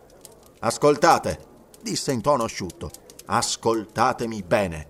Io non sono quello che credete, cioè un agente dei soci del Reform Club. Bah! disse Passepartout guardandolo con aria canzonatoria. Sono un ispettore di polizia incaricato di una missione dall'amministrazione metropolitana. Voi? Un ispettore di polizia? Sì, e lo dimostro, rispose Fix. Ecco il mio mandato. E cavata dal portafogli una carta, mostrò al suo compagno un documento firmato dal capo della polizia centrale. Passepartout, sbalordito, guardava Fix senza poter articolare parola. La scommessa del signor Fogg, continuò il poliziotto, non è altro che un pretesto dal quale voi e i suoi colleghi del Reform Club siete stati tratti in inganno, perché egli aveva interesse ad assicurarsi la vostra complicità incosciente. Ma perché? esclamò Passepartout. Ascoltate. Il 29 settembre scorso fu commesso un furto di 55.000 sterline alla Banca d'Inghilterra da un individuo di cui si sono potuti avere i connotati. Ora, tali connotati sono in tutto e per tutto simili a quelli del signor Fogg. Ma andiamo! esclamò Passepartout picchiando sul tavolo un poderoso pugno. Il mio padrone è l'uomo più onesto del mondo. Che ne sapete? rispose Fix. Voi non lo conoscevate neppure. Siete entrato al suo servizio il giorno della partenza ed egli è partito precipitosamente con un pretesto insensato, senza bagagli, portando con sé una forte somma di biglietti di banca. E voi osate sostenere che è una persona onesta. Sì, sì, ripeteva meccanicamente il povero giovane.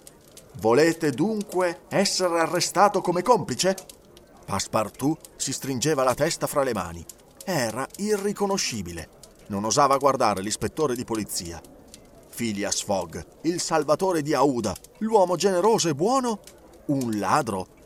Eppure quanti indizi contro di lui. Ma Passepartout tentava di respingere i sospetti che andavano insinuandosi nella sua mente. Non voleva credere alla colpevolezza del suo padrone. Che cosa volete da me, insomma? domandò all'agente di polizia, contenendosi con un supremo sforzo. Ecco, rispose Fix. Io ho pedinato il signor Fogg fino a qui, ma non ho ancora ricevuto il mandato di cattura che ho chiesto a Londra. Bisogna quindi che mi aiutate a trattenere Phileas Fogg a Hong Kong. Io? Aiutarvi? Ah! E io sono pronto a dividere con voi il premio di 2000 sterline promesso dalla Banca d'Inghilterra. Mai! Rispose Passepartout, il quale volle alzarsi, ma ricadde a sedere, sentendo che le forze e la ragione gli sfuggivano contemporaneamente. Signor Fix, egli balbettò. Se anche tutto ciò che mi avete detto fosse vero, se anche il mio padrone fosse il ladro che cercate, ipotesi che respingo, io sono al suo servizio. L'ho visto buono e generoso. Tradirlo? Mai! No! Per tutto l'oro del mondo! Sono di una terra dove non si mangia di questo pane. Rifiutate? Rifiuto! Facciamo conto che non abbia detto nulla, rispose Fix. E beviamo. Sì, beviamo. Passepartout si sentiva invadere sempre più dall'ebbrezza.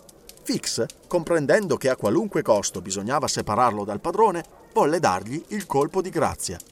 Sul tavolo si trovavano alcune pipe cariche d'oppio. Fix ne insinuò una nella mano di Passepartout, che l'afferrò, la portò alle labbra, l'accese, aspirò qualche boccata di fumo e cadde con la testa appesantita sotto l'influenza del narcotico. Finalmente, disse Fix, Messer Fogg non sarà avvertito a tempo della partenza del Carnatic. O se partirà, almeno non avrà con sé questo maledetto francese. Poi uscì dopo aver pagato il conto.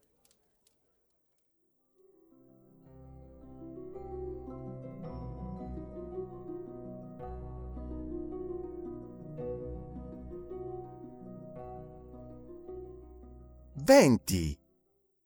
Fix entra direttamente in relazione con Phileas Fogg. Durante questa scena, che avrebbe dovuto compromettere tanto gravemente il suo avvenire, il signor Fogg, in compagnia di Aouda, passeggiava per le vie della città inglese.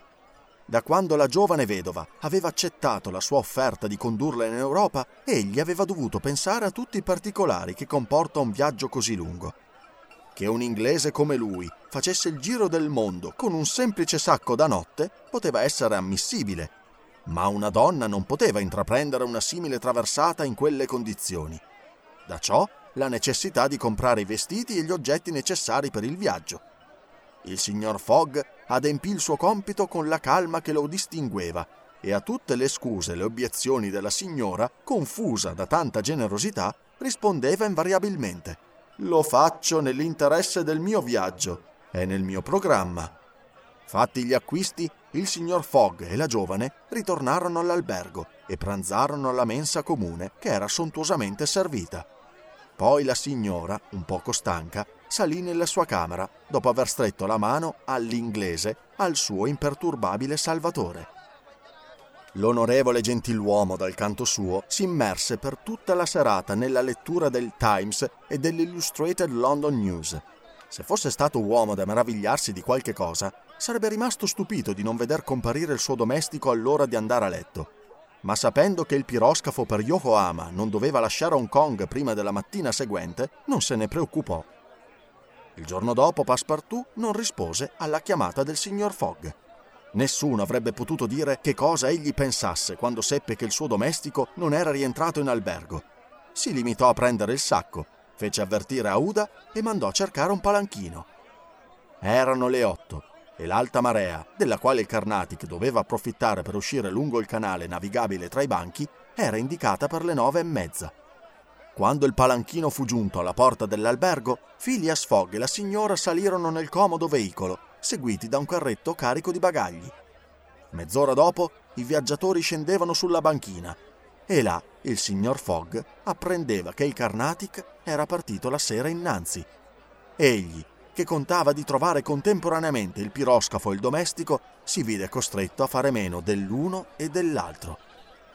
Ma nessun segno di contrarietà apparve sul suo viso e poiché Aouda lo scrutava con inquietudine, si contentò di osservare. È un incidente, signora, nient'altro. In quel momento una persona che lo osservava attentamente gli si avvicinò. Era l'ispettore Fix, il quale lo salutò e gli disse Signore, non siete come me un passeggero del Rangoon giunto ieri? Sì, signore, rispose freddamente il signor Fogg. Ma non ho l'onore. Perdonatemi, ma credevo di trovare qui il vostro domestico. Sapete dove sia, signore? Domandò vivamente la signora. Come? fece Fix fingendosi meravigliato. Non è con voi? No, rispose la giovane vedova. Da ieri non si è più visto. Che si sia imbarcato senza di noi sul Carnatic. Senza di voi, signora? rispose l'agente. Scusate la mia domanda. Facevate conto di partire con quel piroscafo? Sì, signore. Anch'io, signora. E mi vedete qui, molto contrariato. Il Carnatic, terminata la riparazione, è partito da Hong Kong con 12 ore di anticipo. Nessuno è stato avvertito. E ora bisognerà aspettare otto giorni la prossima partenza. Dicendo quelle parole, Fix sentiva il cuore balzargli di gioia. Otto giorni. Fogg trattenuto otto giorni a Hong Kong. Avrebbe avuto il tempo di ricevere il mandato di cattura. Finalmente la sorte si mostrava favorevole al rappresentante della legge. Figurarsi perciò che colpo dovette ricevere quando udì Phileas Fogg dire con il suo tono di voce calmo Ma mi sembra però che nel porto di Hong Kong vi siano altre navi oltre al Carnatic. E il signor Fogg, offerto il braccio ad Aouda, si diresse verso i dock alla ricerca di una nave in partenza. Fix, sbalordito, lo seguiva. Si sarebbe detto che un filo lo unisse a quell'uomo. Tuttavia, parve che la sorte favorevole abbandonasse davvero colui che fino a quel momento ne era stato servito così bene. Phileas Fogg per tre ore percorse il porto in tutti i sensi, deciso se fosse stato necessario a noleggiare un bastimento per essere trasportato a Yokohama. Ma vide soltanto navi che scaricavano o caricavano, le quali per conseguenza non potevano partire. Fix ricominciò a sperare. Intanto il signor Fogg non si scomponeva affatto e si accingeva a continuare le sue ricerche, disposto anche a spingersi fino a Macao, quando venne avvicinato da un marinaio che, toltosi il berretto, gli disse Vostro onore cerca un'imbarcazione? Avete un'imbarcazione pronta a partire? domandò Phileas Fogg. Sì, vostro onore, un'imbarcazione pilota, numero 43, la migliore della flottiglia. Cammina bene? Fra le 8 e le 9 miglia. La volete vedere? Sì. Vostro onore rimarrà soddisfatto. Si tratta di una passeggiata in mare? No, di un viaggio. Un viaggio? Vi prendete l'incarico di trasportarmi a Yokohama? A quelle parole il marinaio rimase con le braccia ciondoloni, gli occhi spalancati. Vostro onore vuole scherzare? disse. No, ho perduto il Carnatic e bisogna che mi trovi a Yokohama il giorno 14, al più tardi, per prendere il piroscafo di San Francisco. Mi dispiace, disse il pilota, ma è impossibile. Vi offro 100 sterline al giorno e un premio di 200 sterline se giungo in tempo. Sul serio? chiese il pilota. Molto sul serio, rispose il signor Fogg. Il pilota si era spostato e guardava il mare, palesemente combattuto fra il desiderio di guadagnare una somma tanto cospicua e il timore di spingersi così lontano. Fix era in ambasce. Intanto il signor Fogg si era rivolto ad Aouda. Non avete paura, signora? le chiese. Con voi no, signor Fogg, rispose la giovane. Il pilota si era di nuovo avvicinato e rigirava il berretto fra le mani. Ebbene, pilota, chiese il signor Fogg. Non posso rischiare la vita dei miei uomini né la mia, né la vostra in una traversata così lunga sopra un'imbarcazione di 20 tonnellate appena, e in questa stagione. Del resto non arriveremmo mai in tempo, perché da Hong Kong a Yokohama vi sono 1650 miglia. 1600 soltanto, corresse il signor Fogg. È la stessa cosa, 50 più o meno. Fix trasse un grande sospiro di sollievo. Ma, continuò il pilota, forse vi sarebbe il modo di aggiustarsi altrimenti. Fix non respirò più. E come? Andando a Nagasaki, all'estremità meridionale del Giappone, 1100 miglia. O soltanto a Shanghai, a 800 miglia da Hong Kong. In quest'ultima traversata non ci si allontanerebbe dalla costa cinese, il che sarebbe un grande vantaggio, tanto più che le correnti spingono verso il nord. Pilota, rispose il signor Fogg. Io devo prendere il postale americano Yokohama e non a Shanghai o a Nagasaki. Perché no? rispose il pilota. Il piroscafo per San Francisco non parte da Yokohama, fa scalo a Yokohama e a Nagasaki, ma il suo porto di partenza è Shanghai. Siete sicuro di ciò che dite? Sicuro! E quando parte da Shanghai il piroscafo? Il giorno 11 alle 7 di sera. Abbiamo dunque 4 giorni di tempo, cioè 96 ore, e con una media di 8 miglia all'ora, se il vento si mantiene a sud-est, se il mare è calmo, potremmo percorrere le 800 miglia che ci separano da Shanghai. E potreste partire? Tra un'ora, il tempo di comprare dei viveri e di salpare. Affare concluso. Siete il padrone della nave? Sì, John Bonsby, padrone della Tankadere. Volete una caparra? Se non dispiace a vostro onore. Eccovi 200 sterline in acconto, signore, soggiunse Phileas Fogg rivolgendosi a Fix. Se volete approfittare. Stavo per chiedervi questo favore, rispose risolutamente Fix. Bene, tra mezz'ora saremo a bordo. Ma eh, quel povero giovane, chiese la signora molto preoccupata della scomparsa di Passepartout. Farò per lui tutto ciò che è possibile fare, rispose Fogg. E mentre Fix, nervoso, rabbioso, preso da una specie di febbre, si recava sull'imbarcazione pilota, Fogg e la signora si diressero verso gli uffici di polizia di Hong Kong. Là, Phileas Fogg fornì connotati di Passepartout e lasciò una somma sufficiente per rimpatriarlo. La stessa formalità fu compiuta presso gli uffici dell'agente consolare francese. Poi il palanchino, dopo essere passato all'albergo dove furono presi i bagagli, riportò i viaggiatori alla banchina d'imbarco. Erano le tre. L'imbarcazione pilota numero 43, con il suo equipaggio a bordo e viveri imbarcati, era pronta. La Tankadere era una graziosa piccola goletta di 20 tonnellate, di prua molto sottile, snella e molto lunga di chiglia. Si sarebbe detta uno yacht da corsa. Gli ottoni lucenti, i ferri galvanizzati, il ponte bianco come l'avorio testimoniavano che il suo padrone sapeva tenerla in buono stato. I suoi due alberi erano un po' inclinati all'indietro. La goletta aveva randa, vela di trinchetto, trinchettina, fiocchi contro rande e poteva alzare una vela di fortuna per il vento di poppa. Doveva filare meravigliosamente e infatti aveva già guadagnato diversi premi nelle gare fra navi pilota. L'equipaggio della Tankadere si componeva del padrone e di quattro uomini. Erano di quegli ardimentosi marinai che con ogni tempo s'avventuravano alla ricerca delle navi e conoscono meravigliosamente quei mari. John Bunsby, un uomo di circa 45 anni, vigoroso, abbronzato, dallo sguardo vivo e dal viso energico, ben eretto nella persona, sicuro di sé, avrebbe ispirato fiducia ai più timorosi. Phileas Fogg e Aouda salirono a bordo. Fix vi si trovava già. Per il boccaporto posteriore della goletta si discendeva in una camera quadrata, le cui pareti si incavavano quasi in forma di cornici al di sopra di un divano circolare. Nel mezzo una tavola illuminata da una lampada antirollio. Era una stanzetta piccina, ma ben messa e pulita. Mi dispiace di non avere di meglio da offrirvi, disse il signor Fogg a Fix, il quale si inchinò senza rispondere. Provava una specie di umiliazione approfittando a quel modo delle gentilezze del signor Fogg. Indubbiamente, pensava, è un briccone molto educato, ma è un briccone. Alle tre e dieci minuti le vele furono issate. La bandiera inglese sventolava sulla goletta. I passeggeri erano seduti sul ponte. Il signor Fogg e Aouda rivolsero un ultimo sguardo alla banchina per vedere se Passepartout comparisse.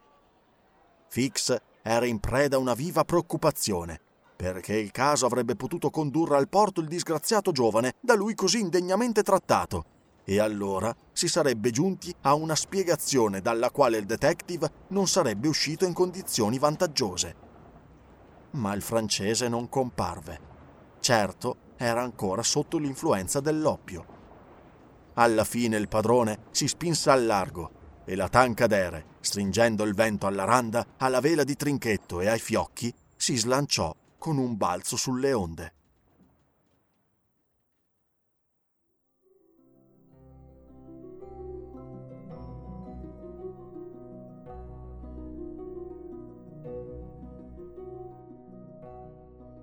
Ventuno! Il padrone della Tankadere rischia di perdere un premio di 200 sterline. Era un'impresa piuttosto arrischiata, quella attraversata di 800 miglia sopra un'imbarcazione di 20 tonnellate, e specialmente in quel periodo dell'anno. I mari della Cina, esposti a terribili tifoni, in particolar modo durante gli equinozi, e si era ancora i primi di novembre, sono generalmente cattivi. Evidentemente sarebbe stato vantaggioso per il pilota trasportare i passeggeri a Yokohama, poiché era pagato un tanto al giorno ma sarebbe stata una grande imprudenza tentare una simile traversata in quelle condizioni. Già era un atto di audacia, se non di temerarietà, risalire fino a Shanghai. Ma John Bunsby aveva fiducia nel suo tankadere, che volava sulle onde come un gabbiano, e forse non aveva torto. Durante le ultime ore di quella giornata, la tankadere navigò nei canali navigabili fra i banchi di Hong Kong e qualunque fosse la velocità, sotto vento e con il vento a favore, si comportò in modo mirabile. Non ho bisogno, pilota, disse Fogg nel momento in cui la goletta usciva in pieno mare, di raccomandarvi tutta la diligenza possibile. Vostro onore, lasci fare a me, rispose John Bunsby. In fatto di vele, ischiamo tutto ciò che il vento permette di issare. Le controbande non aggiungerebbero nulla e servirebbero soltanto a sovraccaricare l'imbarcazione, nuocendo alla sua velocità. È il vostro mestiere, non il mio. Mi affido a voi, pilota. Phileas Fogg, il busto eretto, le gambe divaricate, in equilibrio come un marinaio, guardava senza scomporsi il mare agitato. La giovane vedova, seduta a poppa, provava una viva emozione guardando quell'oceano già incupito dal crepuscolo, che ella sfidava su una fragile imbarcazione. Al di sopra della sua testa si spiegavano le vele bianche che la trasportavano nello spazio come grandi ali. Sollevata dal vento, la goletta pareva volare. Venne la notte. La luna era al primo quarto e la sua insufficiente luce doveva ben presto spegnersi nelle brume dell'orizzonte. Grosse nuvole andavano addensandosi verso est e già invadevano una parte del cielo. Il pilota aveva disposto le luci di posizione, precauzione indispensabile da prendersi in quei mari molto frequentati in vicinanza degli approdi. Non era raro incontrare altre navi e la goletta, con la velocità dalla quale era animata, si sarebbe sfasciata al minimo urto. Fix, a prua, fantasticava. Si teneva in disparte, sapendo che Fogg era poco propenso alla conversazione D'altra parte, gli ripugnava parlare con quell'uomo del quale accettava i servigi. Pensava anche all'avvenire. Era certo che Fogg non si sarebbe fermato a Yokohama, che avrebbe preso il piroscafo per San Francisco con lo scopo di raggiungere l'America, la cui sconfinata estensione poteva dargli l'impunità e la sicurezza. Il piano di Fogg gli appariva semplicissimo. Invece di imbarcarsi in Inghilterra per gli Stati Uniti come un furfante volgare, quel Fogg aveva fatto un giro alla larga e attraversato i tre quarti del globo per raggiungere con maggior sicurezza il continente americano, dove avrebbe consumato tranquillamente il denaro della Banca d'Inghilterra dopo aver messo fuori strada la polizia. Ma giunto sul territorio dell'Unione, che cosa avrebbe fatto Fix? Avrebbe abbandonato quell'uomo? No, cento volte no finché non avesse ottenuto un mandato di estradizione, non se ne sarebbe allontanato di un centimetro. Era suo dovere e lo avrebbe compiuto sino in fondo. A ogni modo, una circostanza fortunata s'era prodotta.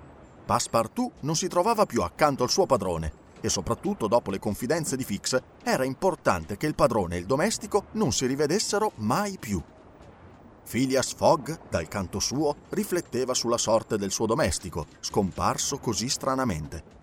Fatte tutte le ipotesi, non gli sembrò impossibile che in seguito a un equivoco il povero giovane si fosse imbarcato sul Carnatic all'ultimo momento.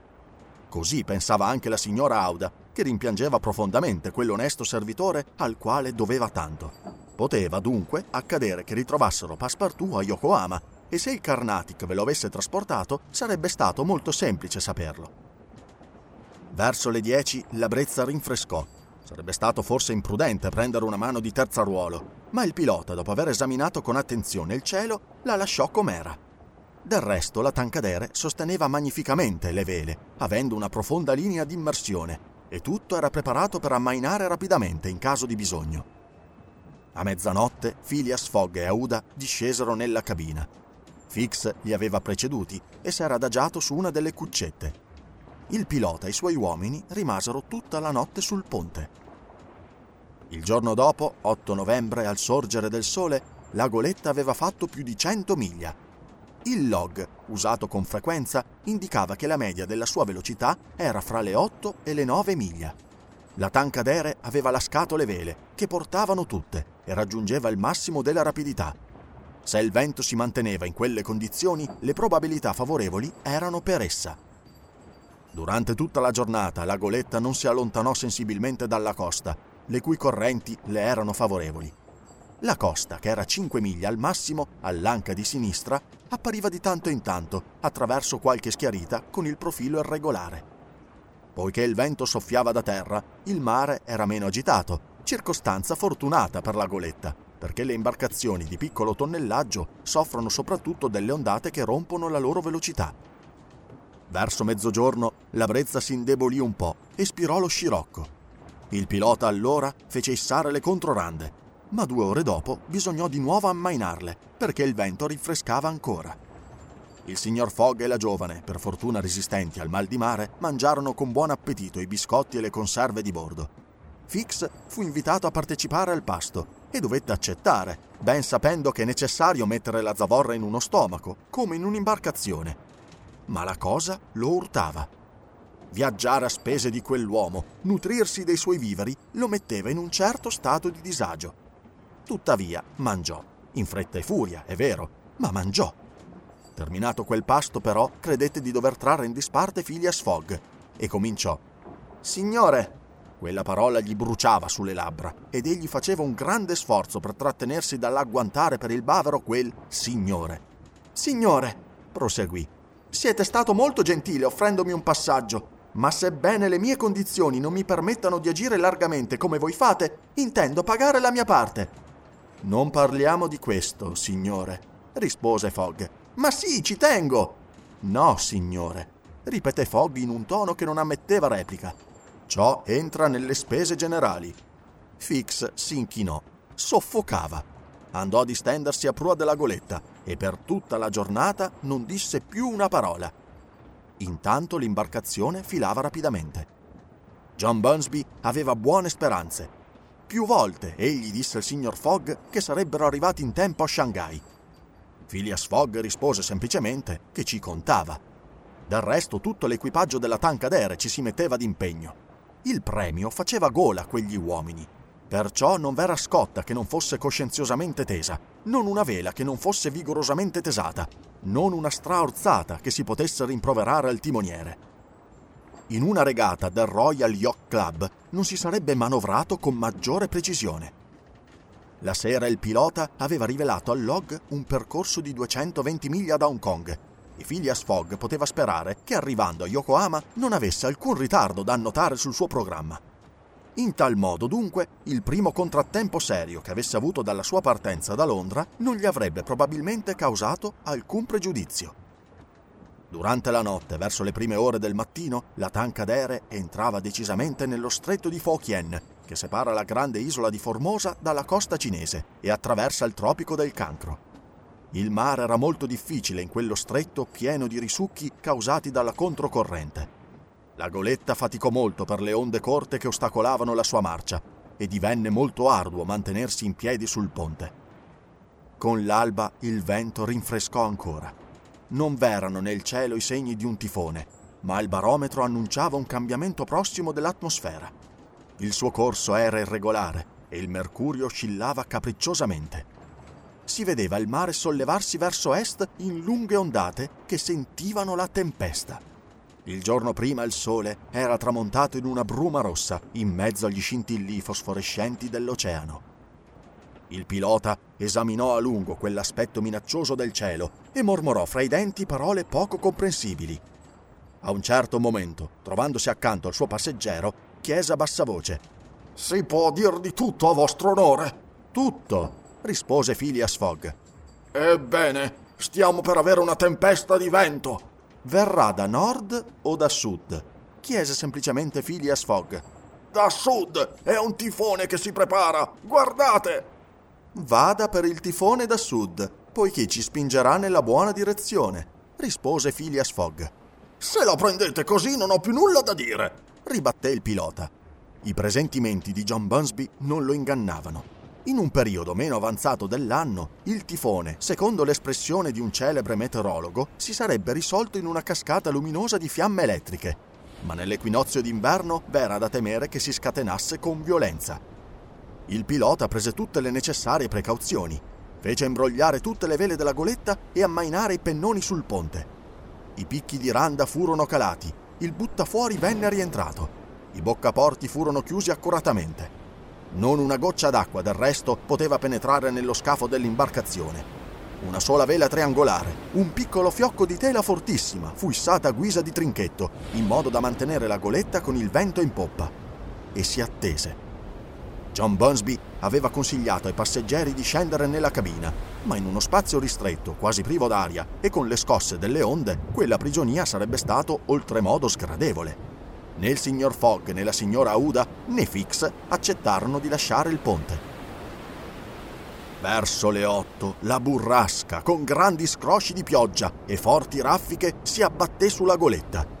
Con nient'altro che il suo pezzetto di tela, la Tankadere fu sollevata come una piuma da quel vento, di cui non sarebbe possibile dare un'idea esatta quando soffia così tempestoso. Se si paragonasse la sua velocità a quella quadruplicata di una locomotiva lanciata a tutto vapore, si resterebbe al di sotto della verità. Per tutta la giornata l'imbarcazione corse così verso il nord, trasportata dalle onde mostruose, conservando fortunatamente una velocità uguale alla loro. Venti volte fu sul punto di essere sommersa da una di quelle montagne d'acqua che si ergevano su di essa, ma un abile colpo di barra, data dal pilota, allontanava la catastrofe. I passeggeri erano talvolta colpiti in pieno dagli spruzzi che ricevevano con una certa filosofia. Fix certo brontolava, ma l'intrepida Auda, con gli occhi fissi sul suo compagno, di cui non poteva non ammirare la calma, si mostrava degna di lui e sfidava al suo fianco la tempesta. Phileas Fogg, dal canto suo, aveva un atteggiamento dal quale si sarebbe detto che quel tifone facesse parte del suo programma. Fino a quel momento la Tankadere aveva sempre fatto rotta verso il nord, ma verso sera, come c'era da temere, il vento, girando di tre quarti, volse a nord-ovest e la goletta, offrendo il fianco alle onde, fu scossa spaventosamente. Il mare picchiava con violenza tale da destare timore in chi non sapesse quanta solidità tutte le parti di un bastimento siano unite tra loro. Con la notte la tempesta si accentuò ancora di più. John Bunsby, vedendo calare l'oscurità e con essa crescere l'intensità della tempesta, provò vive inquietudini. Si chiese se non fosse il caso di fermarsi e consultò l'equipaggio. Udito il parere dei suoi uomini, il pilota si avvicinò al signor Fogg. Io credo, vostro onore, che faremmo bene a raggiungere qualche porto della costa. Lo credo anch'io, rispose Phileas Fogg. Ah, fece il pilota. Ma quale? Ne conosco soltanto uno, rispose tranquillo il signor Fogg. Ed è? Shanghai. Per qualche istante il pilota rimase senza comprendere il significato di quella risposta, né quanta ostinazione e quanta tenacia essa racchiudesse. Poi esclamò: Ebbene, vostro onore ha ragione! Shanghai! E la direzione della Tankadere fu imperturbabilmente mantenuta verso il nord. Notte davvero terribile. Fu un miracolo se quella piccola goletta non si capovolse. Due volte minacciò di rovesciarsi e tutto sarebbe stato spazzato via da bordo se i cordami si fossero rotti. Auda era affrancata dalla stanchezza, ma non le sfuggì un lamento. Più di una volta signor Fogg dovette precipitarsi verso di lei per proteggerla contro la violenza delle onde. Il giorno finalmente riapparve. La tempesta si scatenava ancora con estremo furore. Tuttavia, il vento cadde verso sud-est. Era un mutamento favorevole e la Tankadere fece di nuovo rotta su quel mare diventato più calmo, le cui onde urtavano contro le altre, provocate dalla nuova direzione del vento. Di qui una lotta contrastante di onde che avrebbe schiacciato un'imbarcazione costruita meno solidamente. Di tanto in tanto, attraverso le brume, qua e là diradate, si scorgeva la costa, ma neppure una nave. La Tankadere era sola a tenere il mare. A mezzogiorno vi fu qualche sintomo di calma che con il calar del sole si pronunciò più nettamente. La breve durata di quella tempesta era dovuta alla sua stessa violenza. I passeggeri, vinti dalla stanchezza, poterono mangiare un poco e concedersi un breve riposo. La notte fu relativamente tranquilla. Il pilota fece cessare una velatura ridotta e la velocità dell'imbarcazione aumentò considerevolmente. Il giorno seguente, 11 novembre, all'alba, John Bunsby fece una ricognizione della costa. Poté affermare che si era a meno di 100 miglia da Shanghai. 100 miglia e rimaneva soltanto quella giornata per compierle. Se voleva imbarcarsi sul piroscafo per Yokohama, Fogg doveva essere a Shanghai la sera stessa. Senza quella tempesta, durante la quale aveva perduto diverse ore, sarebbe stato in quel momento a una trentina di miglia dal porto. Il vento si indeboliva sempre più, ma fortunatamente anche il mare si calmava. La goletta spiegò tutte le vele, contro rande, vele di straglio, contro fiocco, tutte portavano, e il mare spumeggiava sotto la prua. A mezzogiorno la Tankadere era non più di 45 miglia da Shanghai. Le rimanevano sette ore di tempo per raggiungere il porto di partenza del piroscafo per Yokohama. I timori a bordo crebbero. Si voleva arrivare a ogni costo. Tutti, tranne certamente Phileas Fogg, sentivano i cuori battere d'impazienza. Bisognava che la piccola goletta si mantenesse nella media di 9 miglia all'ora e il vento andava sempre più indebolendosi. era una brezza irregolare, con folate capricciose che venivano dalla costa. Passavano e il mare si calmava subito dopo il loro passaggio. Tuttavia l'imbarcazione era così leggera e le vele molto alte d'un tessuto fine prendevano così bene il vento incostante che con l'aiuto della corrente, alle sei, John Bunsby calcolava di dover percorrere ancora dieci sole miglia fino al fiume di Shanghai, perché la città stessa è situata a una distanza di 12 miglia almeno al di sotto della foce. Alle sette della sera la Tankadere era ancora a tre miglia da Shanghai. Una formidabile bestemmia uscì dalle labbra del pilota il premio di 200 sterline stava per sfuggirgli. Guardò il signor Fogg, il quale rimaneva impassibile. Eppure in quel momento tutta la sua fortuna era in gioco. E proprio in quel momento apparve sull'acqua un fuso nero coronato da un pennacchio di fumo. Era il piroscafo americano che usciva all'ora fissata. Maledizione! gridò John Bunsby, che respinse disperatamente la barra del timone. Fate segnali, disse semplicemente Phileas Fogg. Un cannoncino di bronzo era fissato a prua della tankadere. Serviva a fare segnali durante la nebbia. Venne caricato fino alla bocca, ma nel momento in cui il pilota si accingeva ad avvicinare un carbone acceso al focone, il signor Fogg disse: La bandiera mezz'asta! L'ordine fu eseguito. Era un segnale di pericolo e si poteva sperare che il piroscafo americano, vedendolo, modificasse un istante la propria rotta per avvicinarsi all'imbarcazione. Fuoco! comandò il signor Fogg e la detonazione del cannoncino di bronzo risonò nell'aria.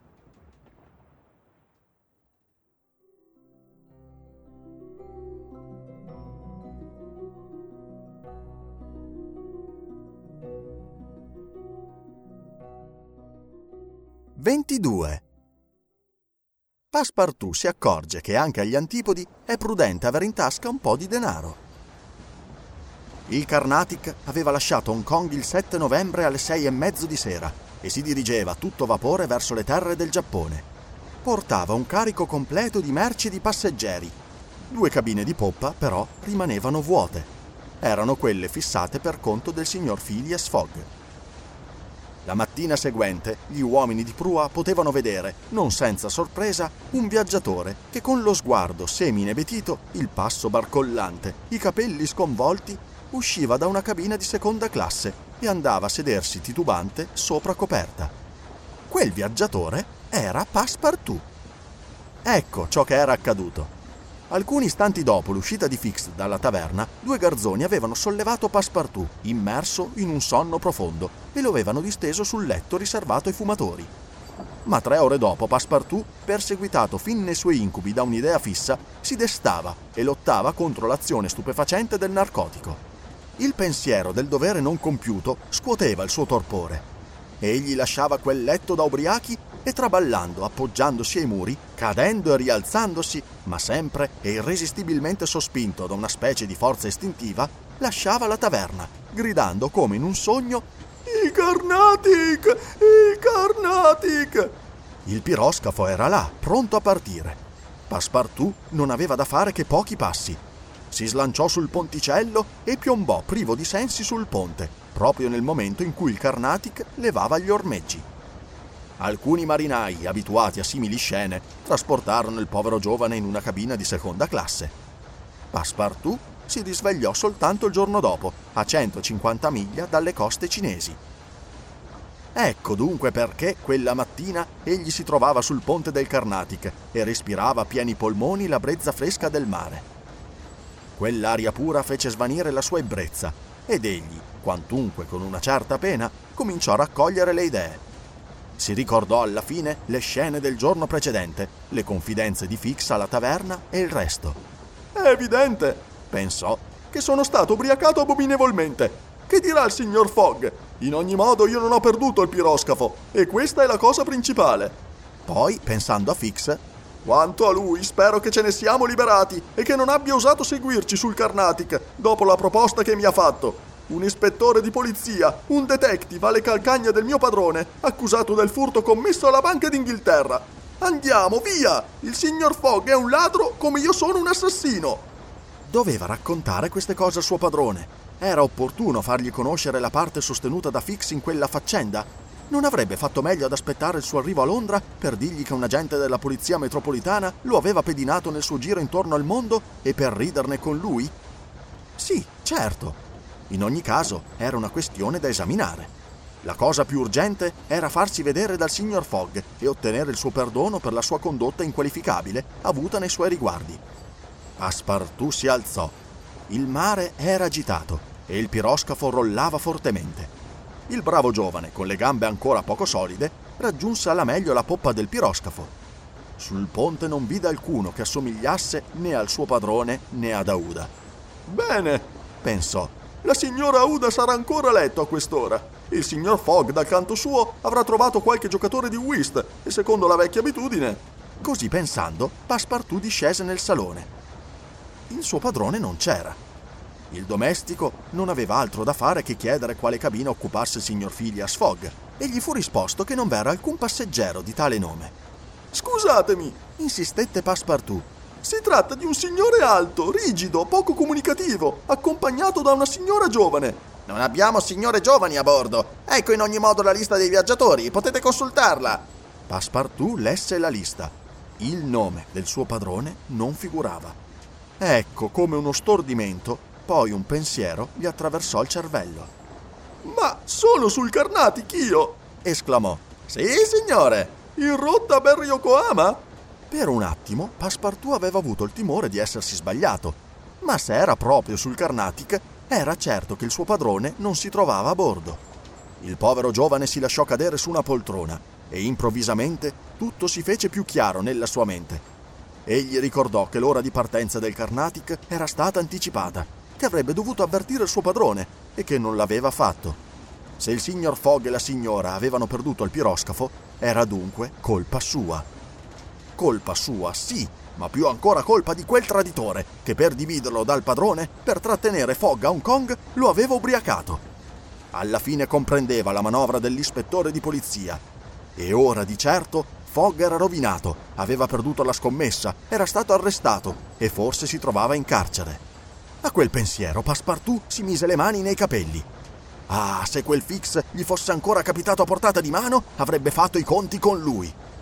Alla fine, passati i primi momenti di abbattimento, Passepartout riacquistò la calma e studiò la situazione, che gli apparve poco invidiabile. Egli si trovava in rotta per il Giappone. Era certo di arrivarvi, ma come sarebbe ripartito di laggiù? Aveva le tasche vuote, non uno scellino, non un penny. Tuttavia, il viaggio e il vitto a bordo erano pagati in anticipo. Aveva dunque cinque o sei giorni davanti a sé per prendere una decisione. Non si potrebbe descrivere come egli mangiò e bevve durante la traversata. Mangiò per il suo padrone, per la signora e per se stesso. Mangiò come se il Giappone, dove stava per sbarcare, fosse stato un paese deserto, sprovvisto di qualunque genere commestibile. Il giorno 13, con la marea del mattino, il Carnatic entrava nel porto di Yokohama. Quell'approdo marittimo è una stazione importante del Pacifico, nella quale fanno scalo tutti i piroscafi adebiti al servizio della posta e dei viaggiatori fra l'America del Nord, la Cina, il Giappone e le isole della Malesia. Yokohama è situata nella stessa baia di Yedo, a poca distanza da quell'immensa città, seconda capitale dell'impero giapponese, un tempo residenza del Taikun, quando questo imperatore civile esisteva, e rivale di Meako, la grande città abitata dal Mikado, l'imperatore ecclesiastico discendente degli dei. Il Carnatic andò a collocarsi presso la banchina di Yokohama, accanto ai moli e ai depositi della dogana, in mezzo a numerose navi appartenenti a tutte le nazionalità. Passepartout, senza alcun entusiasmo, mise il piede sulla curiosa terra dei figli del sole. Non aveva di meglio da fare che affidarsi al caso e girare all'avventura per le vie della città. Dapprima si trovò in una città completamente europea, con case basse dalle facciate munite di verande, sotto le quali erano eleganti peristili, che copriva con le sue vie, le sue piazze, i suoi docchi, i suoi depositi, tutta l'area compresa fra il promontorio del trattato e il fiume.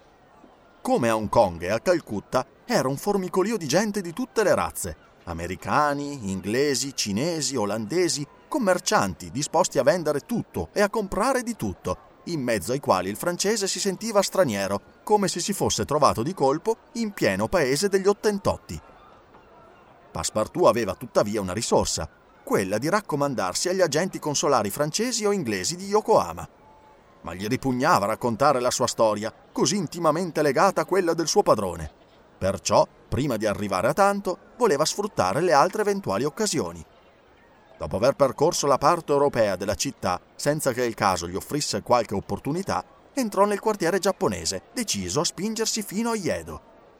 Quella parte indigena di Yokohama è chiamata Benten, dal nome di una dea del mare adorata nelle isole vicine.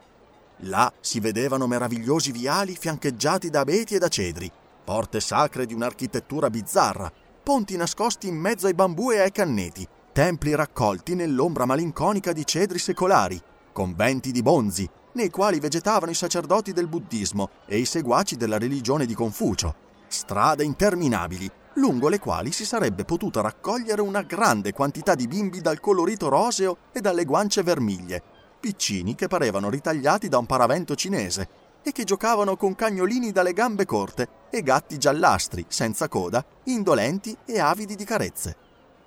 Nelle strade era tutto un brulichio, un andirivieni incessante.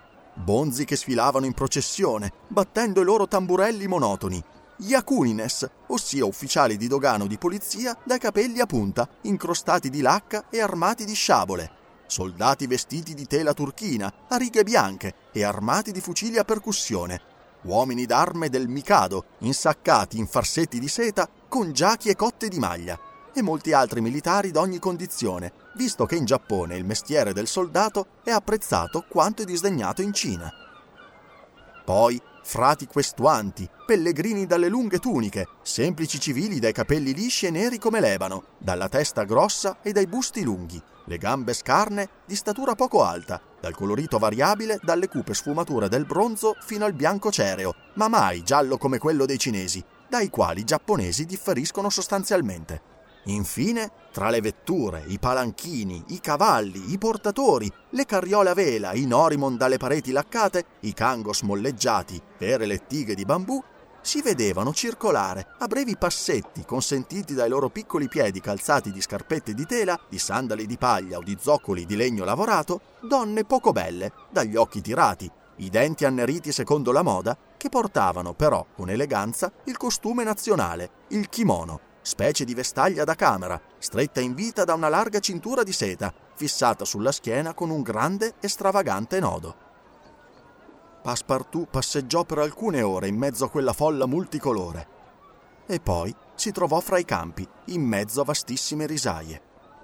Là sbocciavano, con fiori che emanavano i loro ultimi profumi e si ammantavano dei loro ultimi colori, magnifiche camelie, cresciute non più come arbusti, ma come alberi veri e propri, e nei recinti di bambù ciliegi, susini, meli che gli indigeni coltivavano più per i fiori che per i frutti e che erano difesi contro gli assalti dei volatili da fantocci in atteggiamenti minacciosi o da stridule raganelle. Non v'era cedro maestoso che non ospitasse qualche aquila, né salice piangente che non coprisse con il suo fogliame qualche airone malinconicamente ritto su una zampa, Infine dovunque cornacchie, sparvieri, anatre selvatiche e un gran numero di quelle gru che per i giapponesi sono sacre e che simboleggiano la longevità e la felicità. Mentre vagabondava così, Passepartout scorse fra l'erba alcune violette. Bene, disse fra sé, ecco la mia cena. Ma avendole odorate, le trovò assolutamente prime di profumo. Non sono fortunato, pensò. Certo, l'onesto giovane aveva, per previdenza, fatto colazione quanto più largamente aveva potuto, prima di lasciare il Carnatic. Ma dopo una giornata tanto movimentata si sentiva lo stomaco vuoto. Aveva osservato che nelle vetrine dei macellai indigeni mancavano assolutamente montoni, capre o maiali, e poiché sapeva che uccidere i buoi, unicamente riservati ai bisogni dell'agricoltura, è un sacrilegio, aveva concluso che la carne doveva essere rara nel Giappone non si sbagliava. Ma in mancanza di carne di macelleria, il suo stomaco si sarebbe adattato benissimo a un cosciotto di cinghiale o di daino, a qualche pernice o quaglia o altro volatile, e anche al pesce, che insieme col riso rappresenta per i giapponesi l'alimento abituale. Ma dovette fare buon viso a cattiva sorte e rimandò al giorno dopo il compito di provvedere al proprio nutrimento. Venne la notte. Passepartout rientrò nella città indigena ed errò per le strade in mezzo alle lanterne multicolori, guardando i gruppi di saltimbanchi eseguire i loro prodigiosi esercizi e gli astrologi all'aria aperta che raccoglievano la folla intorno ai loro telescopi.